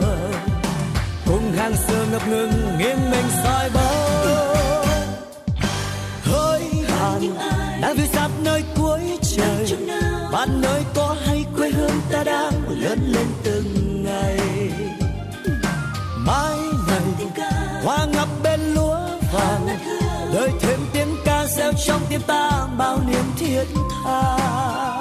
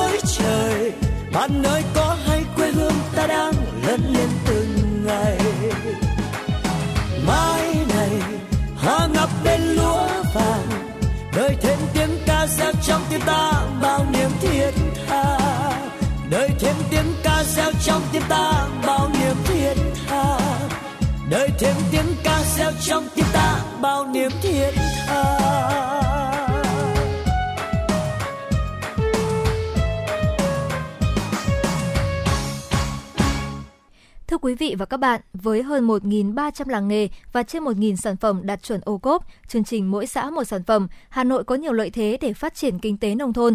Tuy nhiên, thực tế cho thấy, dù có nhiều sản phẩm chất lượng cao, nhưng việc nâng cao giá trị và tiêu thụ sản phẩm ô cốp vẫn là bài toán khó. Thời gian tới, Hà Nội sẽ thúc đẩy đồng bộ nhiều giải pháp hơn để tìm đầu ra, nâng giá trị cho sản phẩm. Thưa quý vị và các bạn, thời điểm hiện tại, thành phố Hà Nội đã có gần 1.500 sản phẩm được công nhận đạt tiêu chuẩn của chương trình mỗi xã một sản phẩm ô cốp, nhưng số lượng sản phẩm tìm được chỗ đứng vững vàng trên thị trường trong nước hoặc là xuất khẩu không nhiều. Trong khi đó, người tiêu dùng không có nhiều thông tin về sản phẩm ô cốp và việc tìm đầu ra cho sản phẩm ô cốp Hà Nội vẫn là bài toán khó. Muốn sản phẩm được bán với giá phù hợp với chất lượng thì phải có thương hiệu và đầu ra ổn định trên thị trường. Thế nhưng thực tế ở không ít các địa phương, trong đó có Hà Nội, tại các chợ truyền thống cũng như các điểm bán hàng, nhiều người tiêu dùng không định hình được sự khác biệt giữa sản phẩm ô cốp với các mặt hàng cùng loại. Cũng cần phải nói thêm, phần lớn sản phẩm ô cốp được sản xuất với quy mô nhỏ, chủ yếu tiêu thụ trực tiếp, rất ít dấu ấn của công nghiệp chế biến và công nghệ cao. Ở một khía cạnh khác, hầu hết các sản phẩm ô cốp sinh ra từ làng là thành quả lao động của những nghệ nhân nông dân. Những chủ thể ô cốp này không có nhiều thông tin về thị trường, cũng không am tường việc quảng bá, giới thiệu sản phẩm. Trong khi đó, một số địa phương chưa thực sự quan tâm đúng mức tới việc hỗ trợ xúc tiến thương mại, quảng bá sản phẩm ô cốp, khiến cho nhiều chủ thể ô cốp phải tự bơi, do đó chưa đủ sức đề kháng để chống lại với những biến động của thị trường. Minh chứng rõ nhất là khi dịch bệnh COVID-19 diễn biến phức tạp, thị trường thiếu ổn định, công tác quảng bá xúc tiến thương mại trực tiếp bị ngưng trệ, nhiều chủ thể ô cốp gặp khó khăn, sản xuất cầm chừng do ế thừa sản phẩm vì không thể tiêu thụ. Để giải quyết những vấn đề nêu trên, cơ quan chức năng của ngành nông nghiệp, ngành công thương cần phối hợp chặt chẽ hơn nữa với các địa phương, triển khai đồng bộ nhiều giải pháp, trong đó đặc biệt chú trọng việc quảng bá, kết nối tiêu thụ sản phẩm. Ông Đào Quang Vinh, giám đốc công ty cổ phần công nghệ thực phẩm Vinh Anh cho biết. được cái sự hỗ trợ của ủy ban thành phố nội và các à, ban ngành để hỗ trợ cho các doanh nghiệp cũng như là các à, à hộ cá thể là cùng nhau xây để xây dựng được cái các cái sản phẩm ờ, ô cốp. Nó sẽ có tác dụng là để tuyên truyền quảng quảng bá cho đến cũng đến người tiêu dùng à, và mọi người được biết là cái chất lượng cũng như là cái giá trị cốt lõi của cái sản phẩm ô cốp này là cái sản phẩm của chúng ta sau khi đưa ra thị trường nó sẽ nâng cao giá trị cũng như là à, nó sẽ được à, đẩy lên cái sản phẩm tiêu thụ sẽ được à, tăng nhiều lên sau khi à, mà à, được chứng nhận à, tám chín sản phẩm ô cốp thì à, chúng tôi đã dùng sản phẩm mình đã quảng bá và bán được ờ, đẩy được vào một số các ờ, siêu thị cũng như là các đại lý phân phối của các tỉnh đặc biệt là các ờ, bếp ăn của các công nghiệp, của các cũng như trường học và các doanh nghiệp bếp ăn lớn là chúng tôi đã đẩy được sản lượng tăng lên đáng kể. Để người tiêu dùng lựa chọn sản phẩm ô cốp thay vì các mặt hàng cùng loại, cơ quan chức năng cần hỗ trợ các chủ thể trong việc hoàn thiện nâng cao chất lượng mẫu mã, bao gồm các yếu tố nhận diện như là kiểu dáng, bao bì, nhãn mác, đồng thời tư vấn hỗ trợ các chủ thể ô cốp về kỹ năng quảng bá giới thiệu sản phẩm và đặc biệt là kỹ năng bán hàng trực tuyến online, trực tiếp offline.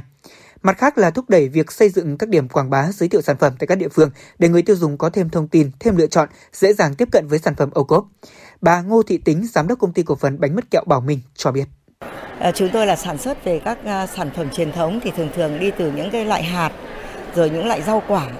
À, chính vì vậy mà cái sự kết hợp của chúng tôi với lại quận các quận huyện à, ngoại thành cũng như là một số tỉnh để có nguồn nguyên liệu à, có nguồn gốc à, mà tin tưởng được thì đấy cũng chính là một cái mà à, chúng tôi rất là cố gắng để à, làm sao kết nối được với những cái đơn vị cung cấp nguyên liệu chúng tôi có nguồn gốc bảo đảm thì tôi nghĩ rằng cái sự kết nối giữa doanh nghiệp với lại các nơi sản xuất nguyên liệu là một điều rất quan trọng và ô cốp chính là cái cầu nối cho chúng tôi, kết nối ờ, giữa nhà cung cấp và người sản xuất rất là tốt.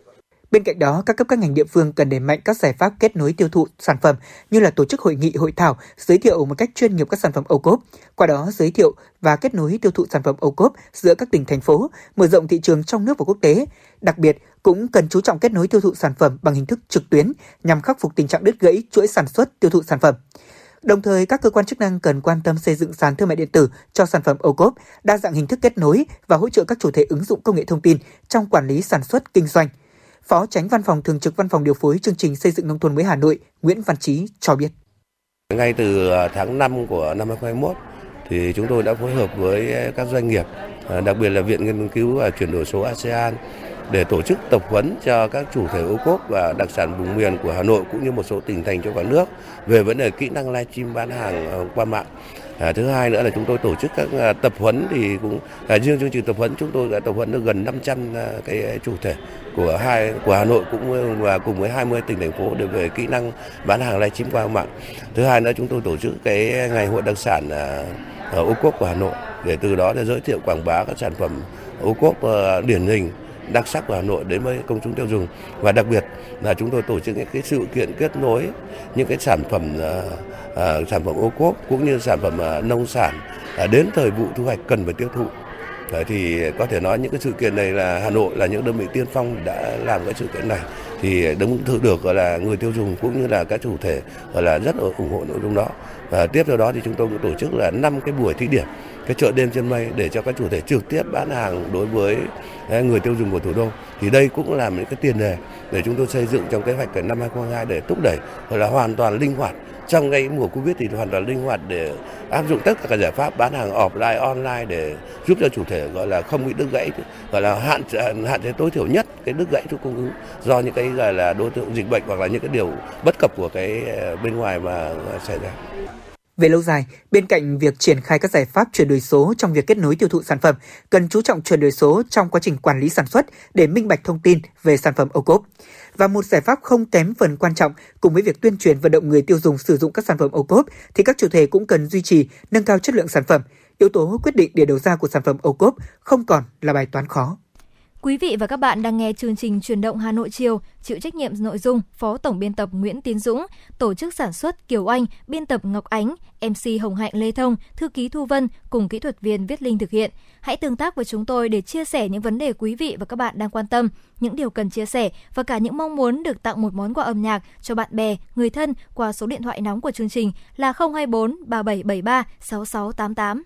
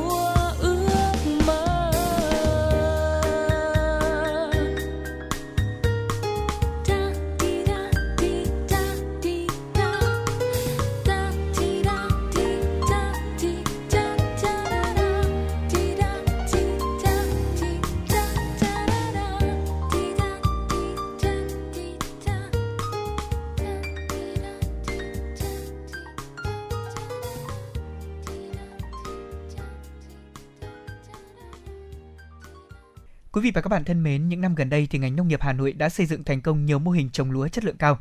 Trong đó hiệu quả nhất phải kể đến việc phục tráng và phát triển mô hình trồng lúa nếp cái hoa vàng, đặc sản giúp nông dân nâng cao thu nhập.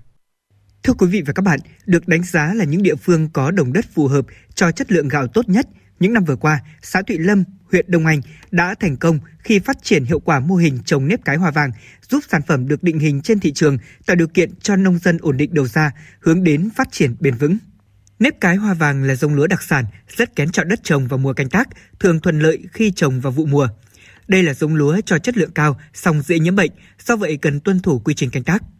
Năm 2011 đánh dấu bước chuyển lớn trong canh tác lúa truyền thống ở xã Thụy Lâm khi bà con nông dân được hỗ trợ chuyển đổi sang hệ thống canh tác lúa cải tiến SRI, giúp giảm chi phí thóc giống, hạn chế tối đa việc sử dụng phân bón, thuốc trừ sâu, giảm sâu bệnh và đặc biệt là góp phần nâng cao năng suất, chất lượng cho lúa gạo. Bà Ngô Thị Lan, thôn Thụy Lôi, xã Thụy Lâm cho biết, trước đây năng suất lúa chất lượng cao ở Thụy Lâm nhiều nhất cũng chỉ đạt 1,5 tạ một sào, bình quân chỉ 1,2 tạ một sào đã là được mùa. Tuy nhiên, kể từ khi áp dụng SRI thì sản lượng lúa nếp không có hộ nào dưới 1,7 tạ trên một sào, hộ cao có thể đạt trên 2,2 tạ trên một sào. Diện tích canh tác lúa nếp cái hoa vàng của xã Thụy Lâm cũng liên tục gia tăng. Đến nay, tổng diện tích lúa nếp cái hoa vàng toàn xã đã lên tới 545 ha, chiếm đến 98% diện tích canh tác lúa của địa phương. Bà Ngô Thị Lan, thôn Thụy Lôi, xã Thụy Lâm cho biết. Gia đình tôi hiện nay là tôi có cấy 6 xào ruộng. Như trước là chúng tôi độ 30 mạ nó phải 30 ngày tuổi thì mới cấy. Nhưng bây giờ do áp dụng khoa học kỹ thuật thì chỉ có 10 năm 16 ngày là cấy.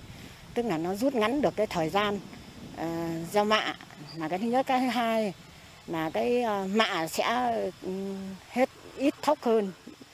Ờ, lúc đầu là chúng tôi toàn cấy độ 4 năm rảnh một xào nhưng mà áp dụng khoa học kỹ thuật thì chỉ cấy một hai rảnh thôi thế và trước thì, trước kia là cấy toàn độ 20 25 khóm trên một mét vuông. Nhưng bây giờ qua thực tế áp dụng khoa học kỹ thuật thì sẽ cấy từ 30 trên 30. Tức là nó sẽ giảm được cái phần, cái thứ nhất là thóc giống này. Cái thứ hai nữa là giảm được cái công giỏ mạ tất cả các khoản là có giảm được ờ, cái, cái chi phí đi. Mỗi năm bà con nông dân xã Thụy Lâm cấy một vụ mùa với sản lượng trung bình hàng năm đạt khoảng 628.000 tấn gạo. Nhờ chất lượng tốt, giá lúa nếp cái hoa vàng của xã Thụy Lâm đã không ngừng tăng lên. Hiện thóc nếp cái hoa vàng tươi có giá là khoảng 11.000 đồng 1 kg. Bà Nguyễn Thị Cúc, Giám đốc Hợp tác xã Kinh doanh Dịch vụ Tổng hợp Nông nghiệp Thụy Lâm cho biết, ưu thế của lúa nếp cái hoa vàng đó là chỉ phải cấy một rảnh và thưa, thế nên tốn rất ít thóc giống và vẫn cho năng suất cao. Thói quen trước đây của người trồng lúa ở Thụy Lâm là vẫn để mạ già tới 30-35 ngày mới đưa ra ruộng, cấy xong hơn một tuần thì bắt đầu bón đạm, sau khoảng hơn 10 ngày thì phun thuốc trừ sâu. Mỗi vụ, nhà nào phun nhiều thì khoảng 7 đến 8 lần, mà mỗi lần đại lý bán thuốc sẽ đưa cho khoảng 4 đến 5 loại thuốc khác nhau để đem về trộn lẫn vào bình rồi phun. Nếu một gia đình có khoảng 8 xào lúa sẽ tốn không dưới 250.000 đồng một lần, tương đương mỗi vụ hết hàng triệu tiền thuốc trừ sâu. Với kỹ thuật canh tác SRI, thay vì cấy mạ già, người nông dân cấy mạ non từ 15 đến 20 ngày, trong khi làm đất phải bón vùi phân bón như đạm, lân, phân chuồng vơi bột theo đúng tỷ lệ hướng dẫn. Về phun thuốc trừ sâu, thay vì tiện đâu phun đó, nông dân chỉ được phun theo hướng dẫn của hợp tác xã. Đặc biệt, mỗi lần phun chỉ dùng một loại thuốc, thế nên giảm chi phí khoảng một nửa.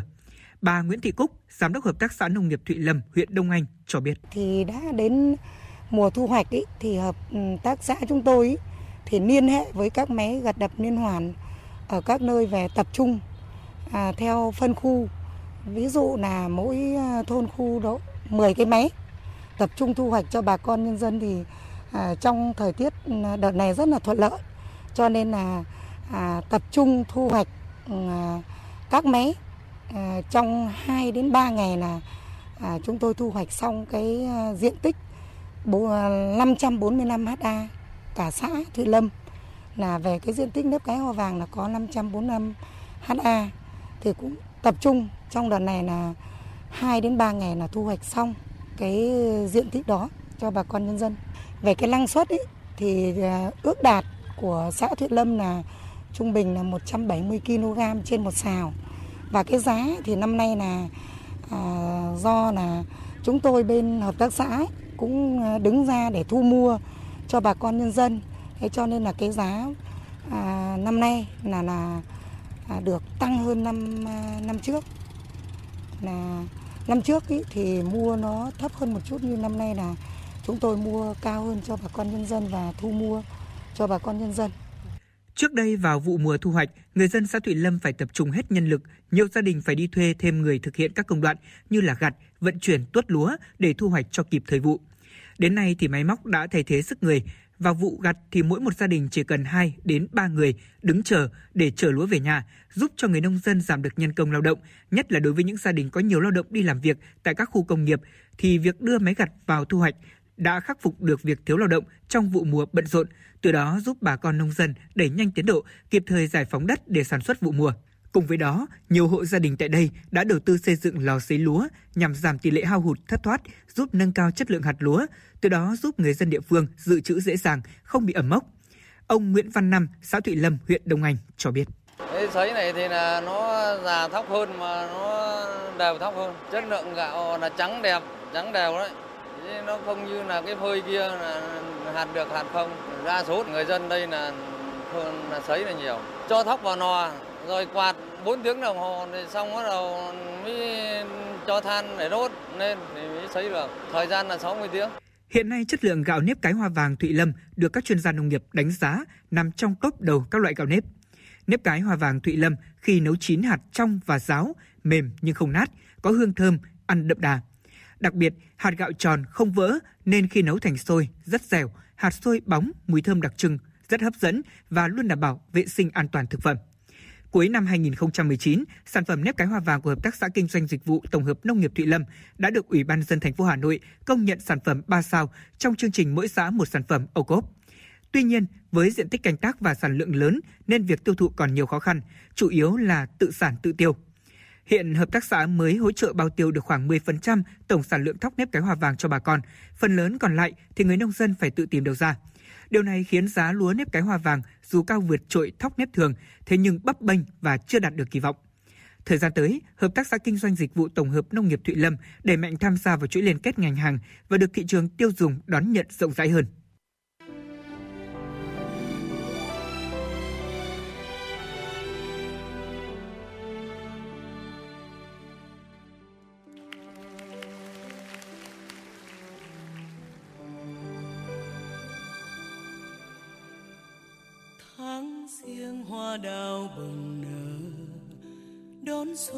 Khoe sắc hồng tươi.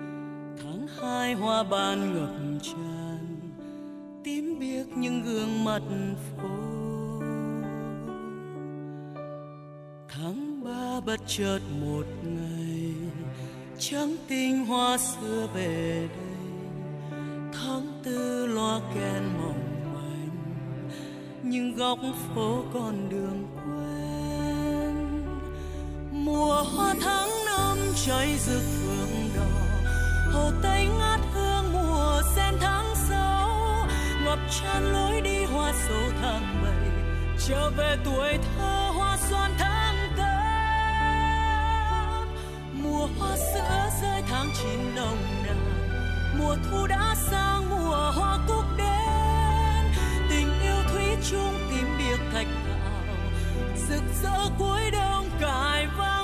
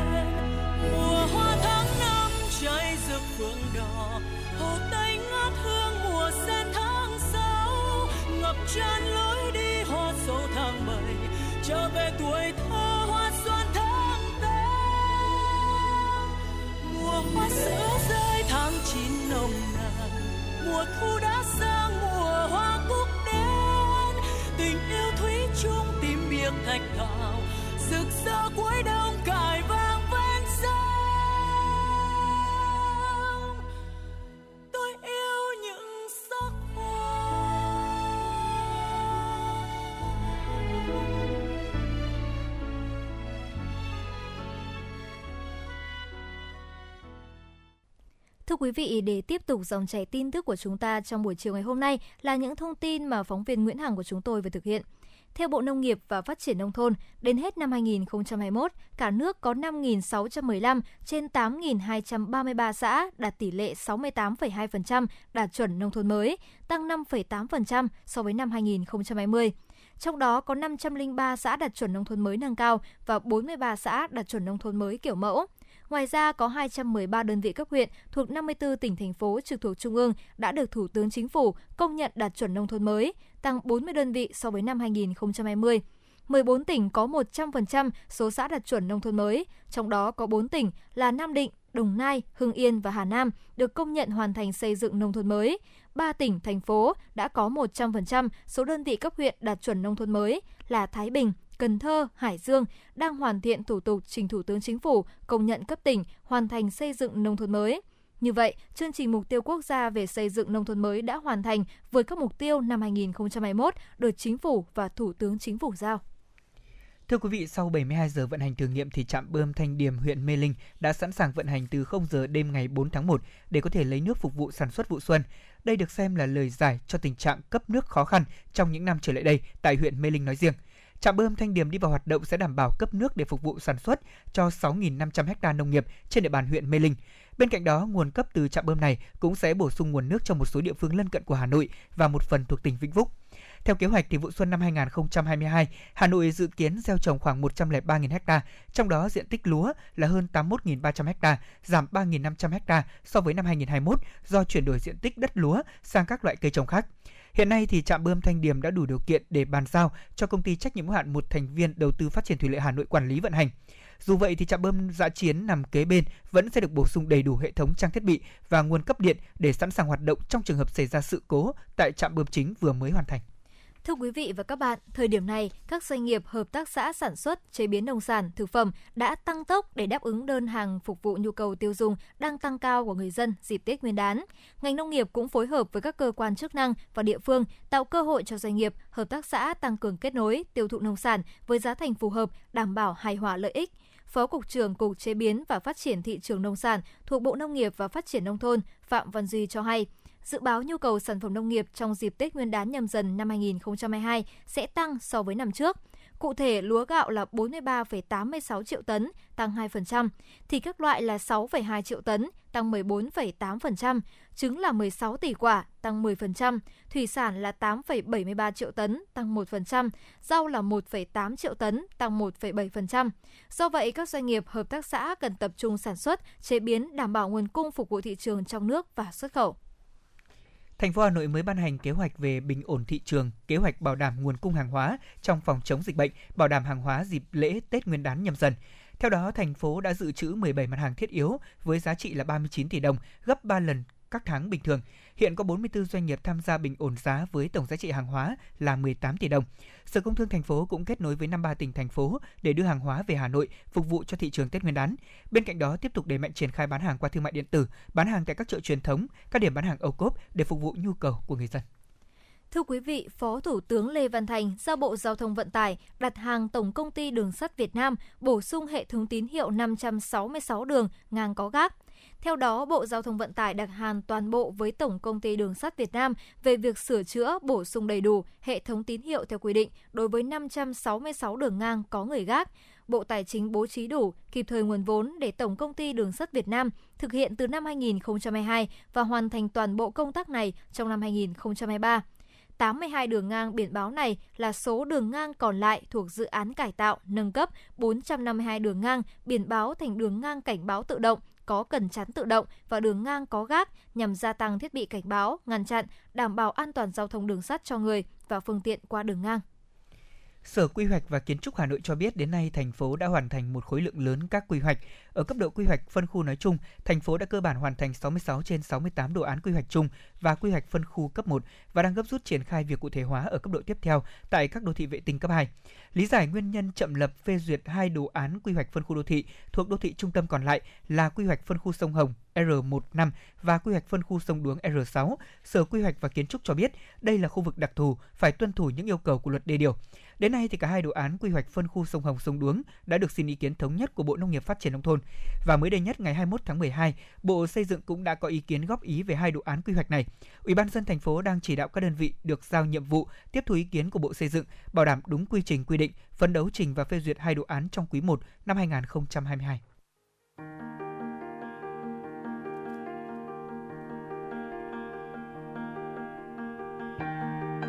Quý vị và các bạn đang theo dõi kênh FM 96 MHz của Đài Phát thanh Truyền hình Hà Nội. Hãy giữ sóng và tương tác với chúng tôi theo số điện thoại 024 3773 6688. FM 96 đồng hành trên mọi nẻo đường. Thưa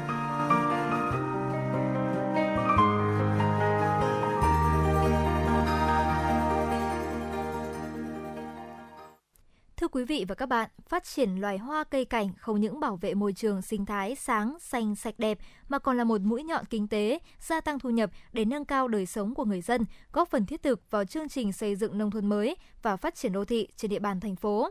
Hiện nay, ngành nông nghiệp Hà Nội đang triển khai nhiều giải pháp đồng bộ để phát triển nghề trồng hoa một cách bền vững. Thưa quý vị và các bạn, với diện tích trồng gần 7.700 hecta và đã hình thành các vùng tập trung quy mô lớn, trồng hoa đã trở thành một nghề đem lại hiệu quả kinh tế cao. Ứng dụng các tiến bộ kỹ thuật, đa dạng hóa sản phẩm, hạn chế tối đa sử dụng thuốc bảo vệ thực vật là định hướng phát triển ngành hoa trong thời gian tới của thành phố. Nghề trồng hoa tại phường Tây Tự, quận Bắc Từ Liêm được hình thành từ năm 1930, nhưng phải đến đầu năm 1990, phong trào trồng hoa tại nơi này mới trở nên phổ biến và lớn mạnh. Nhiều người dân Tây Tự vẫn nhớ những cây hoa đầu tiên được đưa về trồng thí điểm thay cho các loại cây trồng truyền thống như lúa, cà chua và dưa lê và họ không ngờ hoa lại hợp tất đến thế. Thấy hoa phát triển tốt, đem lại hiệu quả kinh tế cao hơn nhiều so với trồng lúa, trồng dưa, trồng cà, người dân Tây Tự bảo nhau cùng chuyển đổi sang trồng hoa. Những loại hoa quen thuộc được người dân Tây Tự trồng chủ yếu là hoa ly, cúc vàng, hoa hồng, hoa loa kèn. Để đáp ứng nhu cầu thị trường, thay vì trồng hai vụ như trước đây, hiện nay người dân Tây Tựu đã trồng hoa cả bốn mùa và có hoa bán quanh năm nhờ áp dụng kỹ thuật tiên tiến trong việc chọn, nhân giống và chăm sóc hoa. Hiện nay, diện tích trồng hoa bốn mùa tại Tây Tựu gần 300 ha, tổng doanh thu khoảng 150 tỷ trên một năm. Đây là nguồn thu nhập chủ yếu cho bà con nông dân tại đây trong những năm vừa qua, đồng thời góp phần thay đổi bộ mặt kinh tế xã hội của địa phương. Bà Phạm Thị Thu Giang, Phó Chủ tịch Ủy ban nhân dân phường Tây Tự, quận Bắc Từ Liêm cho biết. À, đối với phường Tây Tự của chúng tôi thì nghề trồng hoa là một một trong nghề mà đem lại kinh tế à, vào quan trọng nhất đối với phát triển kinh tế của địa phương đáp ứng toàn bộ các cái nhu cầu sinh sống của bà con nhân dân thì đều là do nghề trồng hoa Ờ, trong thời gian vừa qua cũng như trong thời điểm hiện tại thì chúng ta thấy là dịch diễn biến rất là căng thẳng. Bây giờ tuy tình hình dịch có ổn định hơn nhưng cũng sẽ ảnh hưởng rất lớn đến người trồng hoa. Ờ, đặc biệt là như thầy, chúng tôi thấy đấy, cái đợt vừa rồi thì dịch thì cái việc thông thương đi lại giữa các ờ, địa bàn với nhau là không không không được. Cái thứ hai là có một cái giai đoạn là hoa lại không phải là sản phẩm để được bán trong đợt dịch thế cho nên là dẫn đến là cái việc bà con nhân dân trồng hoa nhưng mà sản phẩm trồng ra thì lại không không bán được ra ngoài nên cũng ảnh hưởng rất là lớn đến kinh tế của nhân dân trong đợt dịch vừa rồi. Đến thời điểm hiện tại thì giá hoa có có được nâng lên. Đến nay, Hà Nội đã công nhận được 313 làng nghề, làng nghề truyền thống, trong đó có 11 làng nghề và làng nghề truyền thống về hoa, cây cảnh như làng nghề sinh vật cảnh thôn Cơ Giáo, làng nghề sinh vật cảnh thôn Sâm Xuyên, làng nghề hoa cây cảnh nội thôn huyện Thường Tín, làng nghề hoa cây cảnh Hạ Lôi, làng nghề hoa cây cảnh Liễu Trì, làng nghề hoa Đại Bái huyện Mê Linh, làng nghề cây cảnh hoa giấy thôn Phù Đồng huyện Gia Lâm, làng nghề truyền thống hoa Tây Tự quận Bắc Từ Liêm, làng nghề trồng quất cảnh xã Tàm Xá huyện Đông Anh, làng nghề truyền thống hoa đào Nhật Tân, làng nghề truyền thống quất cảnh Tứ Liên quận Tây Hồ. Hiện nay, thành phố đã hình thành được 50 vùng sản xuất hoa tập trung với quy mô từ 20 hecta trở lên. Trồng hoa đòi hỏi kỹ thuật và chăm bón cao để được một bông hoa đẹp trái vụ càng khó. Vì thế, người trồng thường hay lạm dụng thuốc bảo vệ thực vật. Để phát triển ngành hoa bền vững, an toàn, đi đôi với bảo vệ môi trường sinh thái, các lớp quản lý dịch hại tổng hợp IPM và đào tạo giảng viên IPM TOT được thường xuyên tổ chức. Chị Nguyễn Thị Hương, nhân viên trồng trọt và bảo vệ thực vật phường Tây Tự, quận Bắc Từ Liêm cho biết. Khi tham gia lớp học này, tôi học hỏi thêm được nhiều ờ, kỹ thuật và cách quản lý trong ừ, sản xuất hoa. Ừ, ở cái lớp này thì chúng tôi học được thêm ờ, nhiều cái biện pháp về dịch hại tổng hợp để để có thể ờ, hạn chế cái số lần sử dụng thuốc bảo vệ thực vật. Từ đó là ừ, giảm thiểu được cái ô nhiễm môi trường và giảm được cái gánh nặng kinh tế trong cái chi phí sản xuất hoa ban đầu.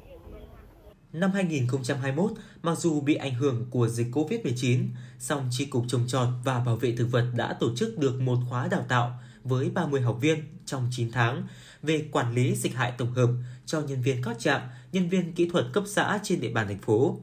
Đây cũng là khóa đào tạo đầu tiên về hoa được tổ chức lại sau 5 năm gián đoạn vì vấn đề kinh phí bà Lưu Thị Hằng, trưởng phòng thanh tra pháp chế, Chi cục trồng trọt và bảo vệ thực vật Hà Nội cho biết. À, với ờ, cái công tác à, từ các cái lớp học đồng ruộng này thì cái định hướng của Chi cục trồng trọt bảo vệ thực vật là trong thời gian tới là à, tăng cường mở rộng các cái nhân rộng các cái lớp này để làm sao mà có đội ngũ uh, cán bộ kỹ thuật cũng như nhân viên trồng trọt bảo vệ thực vật cấp xã là nắm được cái phương pháp để là một cái hạt nhân để đi Ờ, một giảng viên nòng cốt để đi tuyên truyền cũng như là đào tạo mở các lớp huấn luyện cho nông dân để làm sao mà cái ờ, cái kiến, nâng cao cái kiến thức cho nông dân về cái quy trình phòng trừ tổng hợp. Tức là khi sâu bệnh đến ngưỡng thì anh mới sử dụng thuốc bảo vệ thực vật. Thế do vậy là từ cái giải pháp này, nó không những về cái lớp học ở đây là rất phù hợp với cho cái phương pháp đào tạo, huấn luyện cho nông dân, đó là phương pháp thực hành ngoài đồng ruộng. Cho vậy là cầm tay chỉ việc tức là đây là nông dân được tiếp cận thực tế ngoài đồng ruộng để nhận diện à, bằng hình ảnh thực tế ngoài đồng ruộng, cũng như là các cái phương pháp bố trí tín nhiệm cũng như là cái giải pháp để à, phòng trừ sâu bệnh một cách hợp lý à, tránh không sử dụng tràn lan thuốc bảo vệ thực vật. Thế do vậy là qua cái triển khai về cái công tác ờ, quản lý dịch hại tổng hợp thì Hà Nội là một trong những cái tỉnh được ờ, cả nước đánh giá là cái uh, mở rộng và, và phát triển cái nội dung này là được uh, rất là đảm bảo và được uh, nhân rộng rất nhiều trong những năm qua. Để đạt từ mục tiêu từ nay đến năm 2025 diện tích trồng hoa, cây cảnh đạt từ 8.500 đến 9.000 ha làng nghề hoa cây cảnh phát triển gắn với du lịch nông thôn, du lịch trải nghiệm các quận huyện thị xã, cần làm tốt quy hoạch để hoa cây cảnh trở thành hàng mũi nhọn trong phát triển kinh tế, cải thiện môi trường ở nông thôn. Bên cạnh đó, các vùng hoa, cây cảnh cũng cần sớm hình thành hợp tác xã, tổ hợp tác, doanh nghiệp, nâng cao tính pháp lý, tiếp cận với các nguồn vốn vay hỗ trợ, tăng cường ứng dụng khoa học kỹ thuật công nghệ cao trong quy trình sản xuất, bảo quản, tiêu thụ sản phẩm hoa và cây cảnh – theo quy hoạch đến năm 2025, Hà Nội mở rộng diện tích trồng hoa, cây cảnh lên 8.000 ha, diện tích chuyên canh khoảng 5.000 ha. Tập trung tại các huyện Mê Linh, Đan Phượng, Phúc Thọ để nâng cao hiệu quả kinh tế ở các vùng trồng hoa. Ngành nông nghiệp Hà Nội tiếp tục đầu tư hình thành các vùng hoa, cây cảnh tập trung với quy mô vừa và lớn từ 20 đến 50 ha trở lên. Những vùng trồng hoa này ứng dụng công nghệ cao với các giống chủ lực như lan, cúc, hồng cùng một số giống hoa nhập cây cảnh có giá trị kinh tế cao, đáp ứng nhu cầu thị trường thủ đô và hướng tới xuất khẩu. Đến đây thì thời lượng của chuyển động Hà Nội chiều cũng đã hết. Quý vị và các bạn hãy ghi nhớ số điện thoại nóng của FM96 là 024 3773 6688. Hãy tương tác với chúng tôi để chia sẻ những vấn đề quý vị và các bạn đang quan tâm, những điều cần chia sẻ và cả những mong muốn được tặng một món quà âm nhạc cho bạn bè, người thân. Chương trình hôm nay xin được kết thúc tại đây. Xin chào tạm biệt quý vị và các bạn.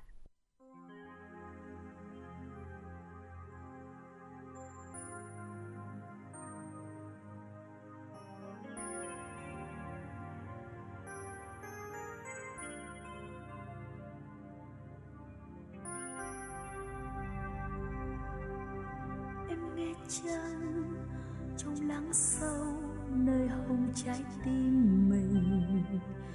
Hà nội mùa thu ơi sao xuyến trong lòng ta? Như băng khuâng, nghe gió đưa vang vọng giữa ban đình. Lời người thu năm ấy, màu cờ vẫn đây xanh trời mây.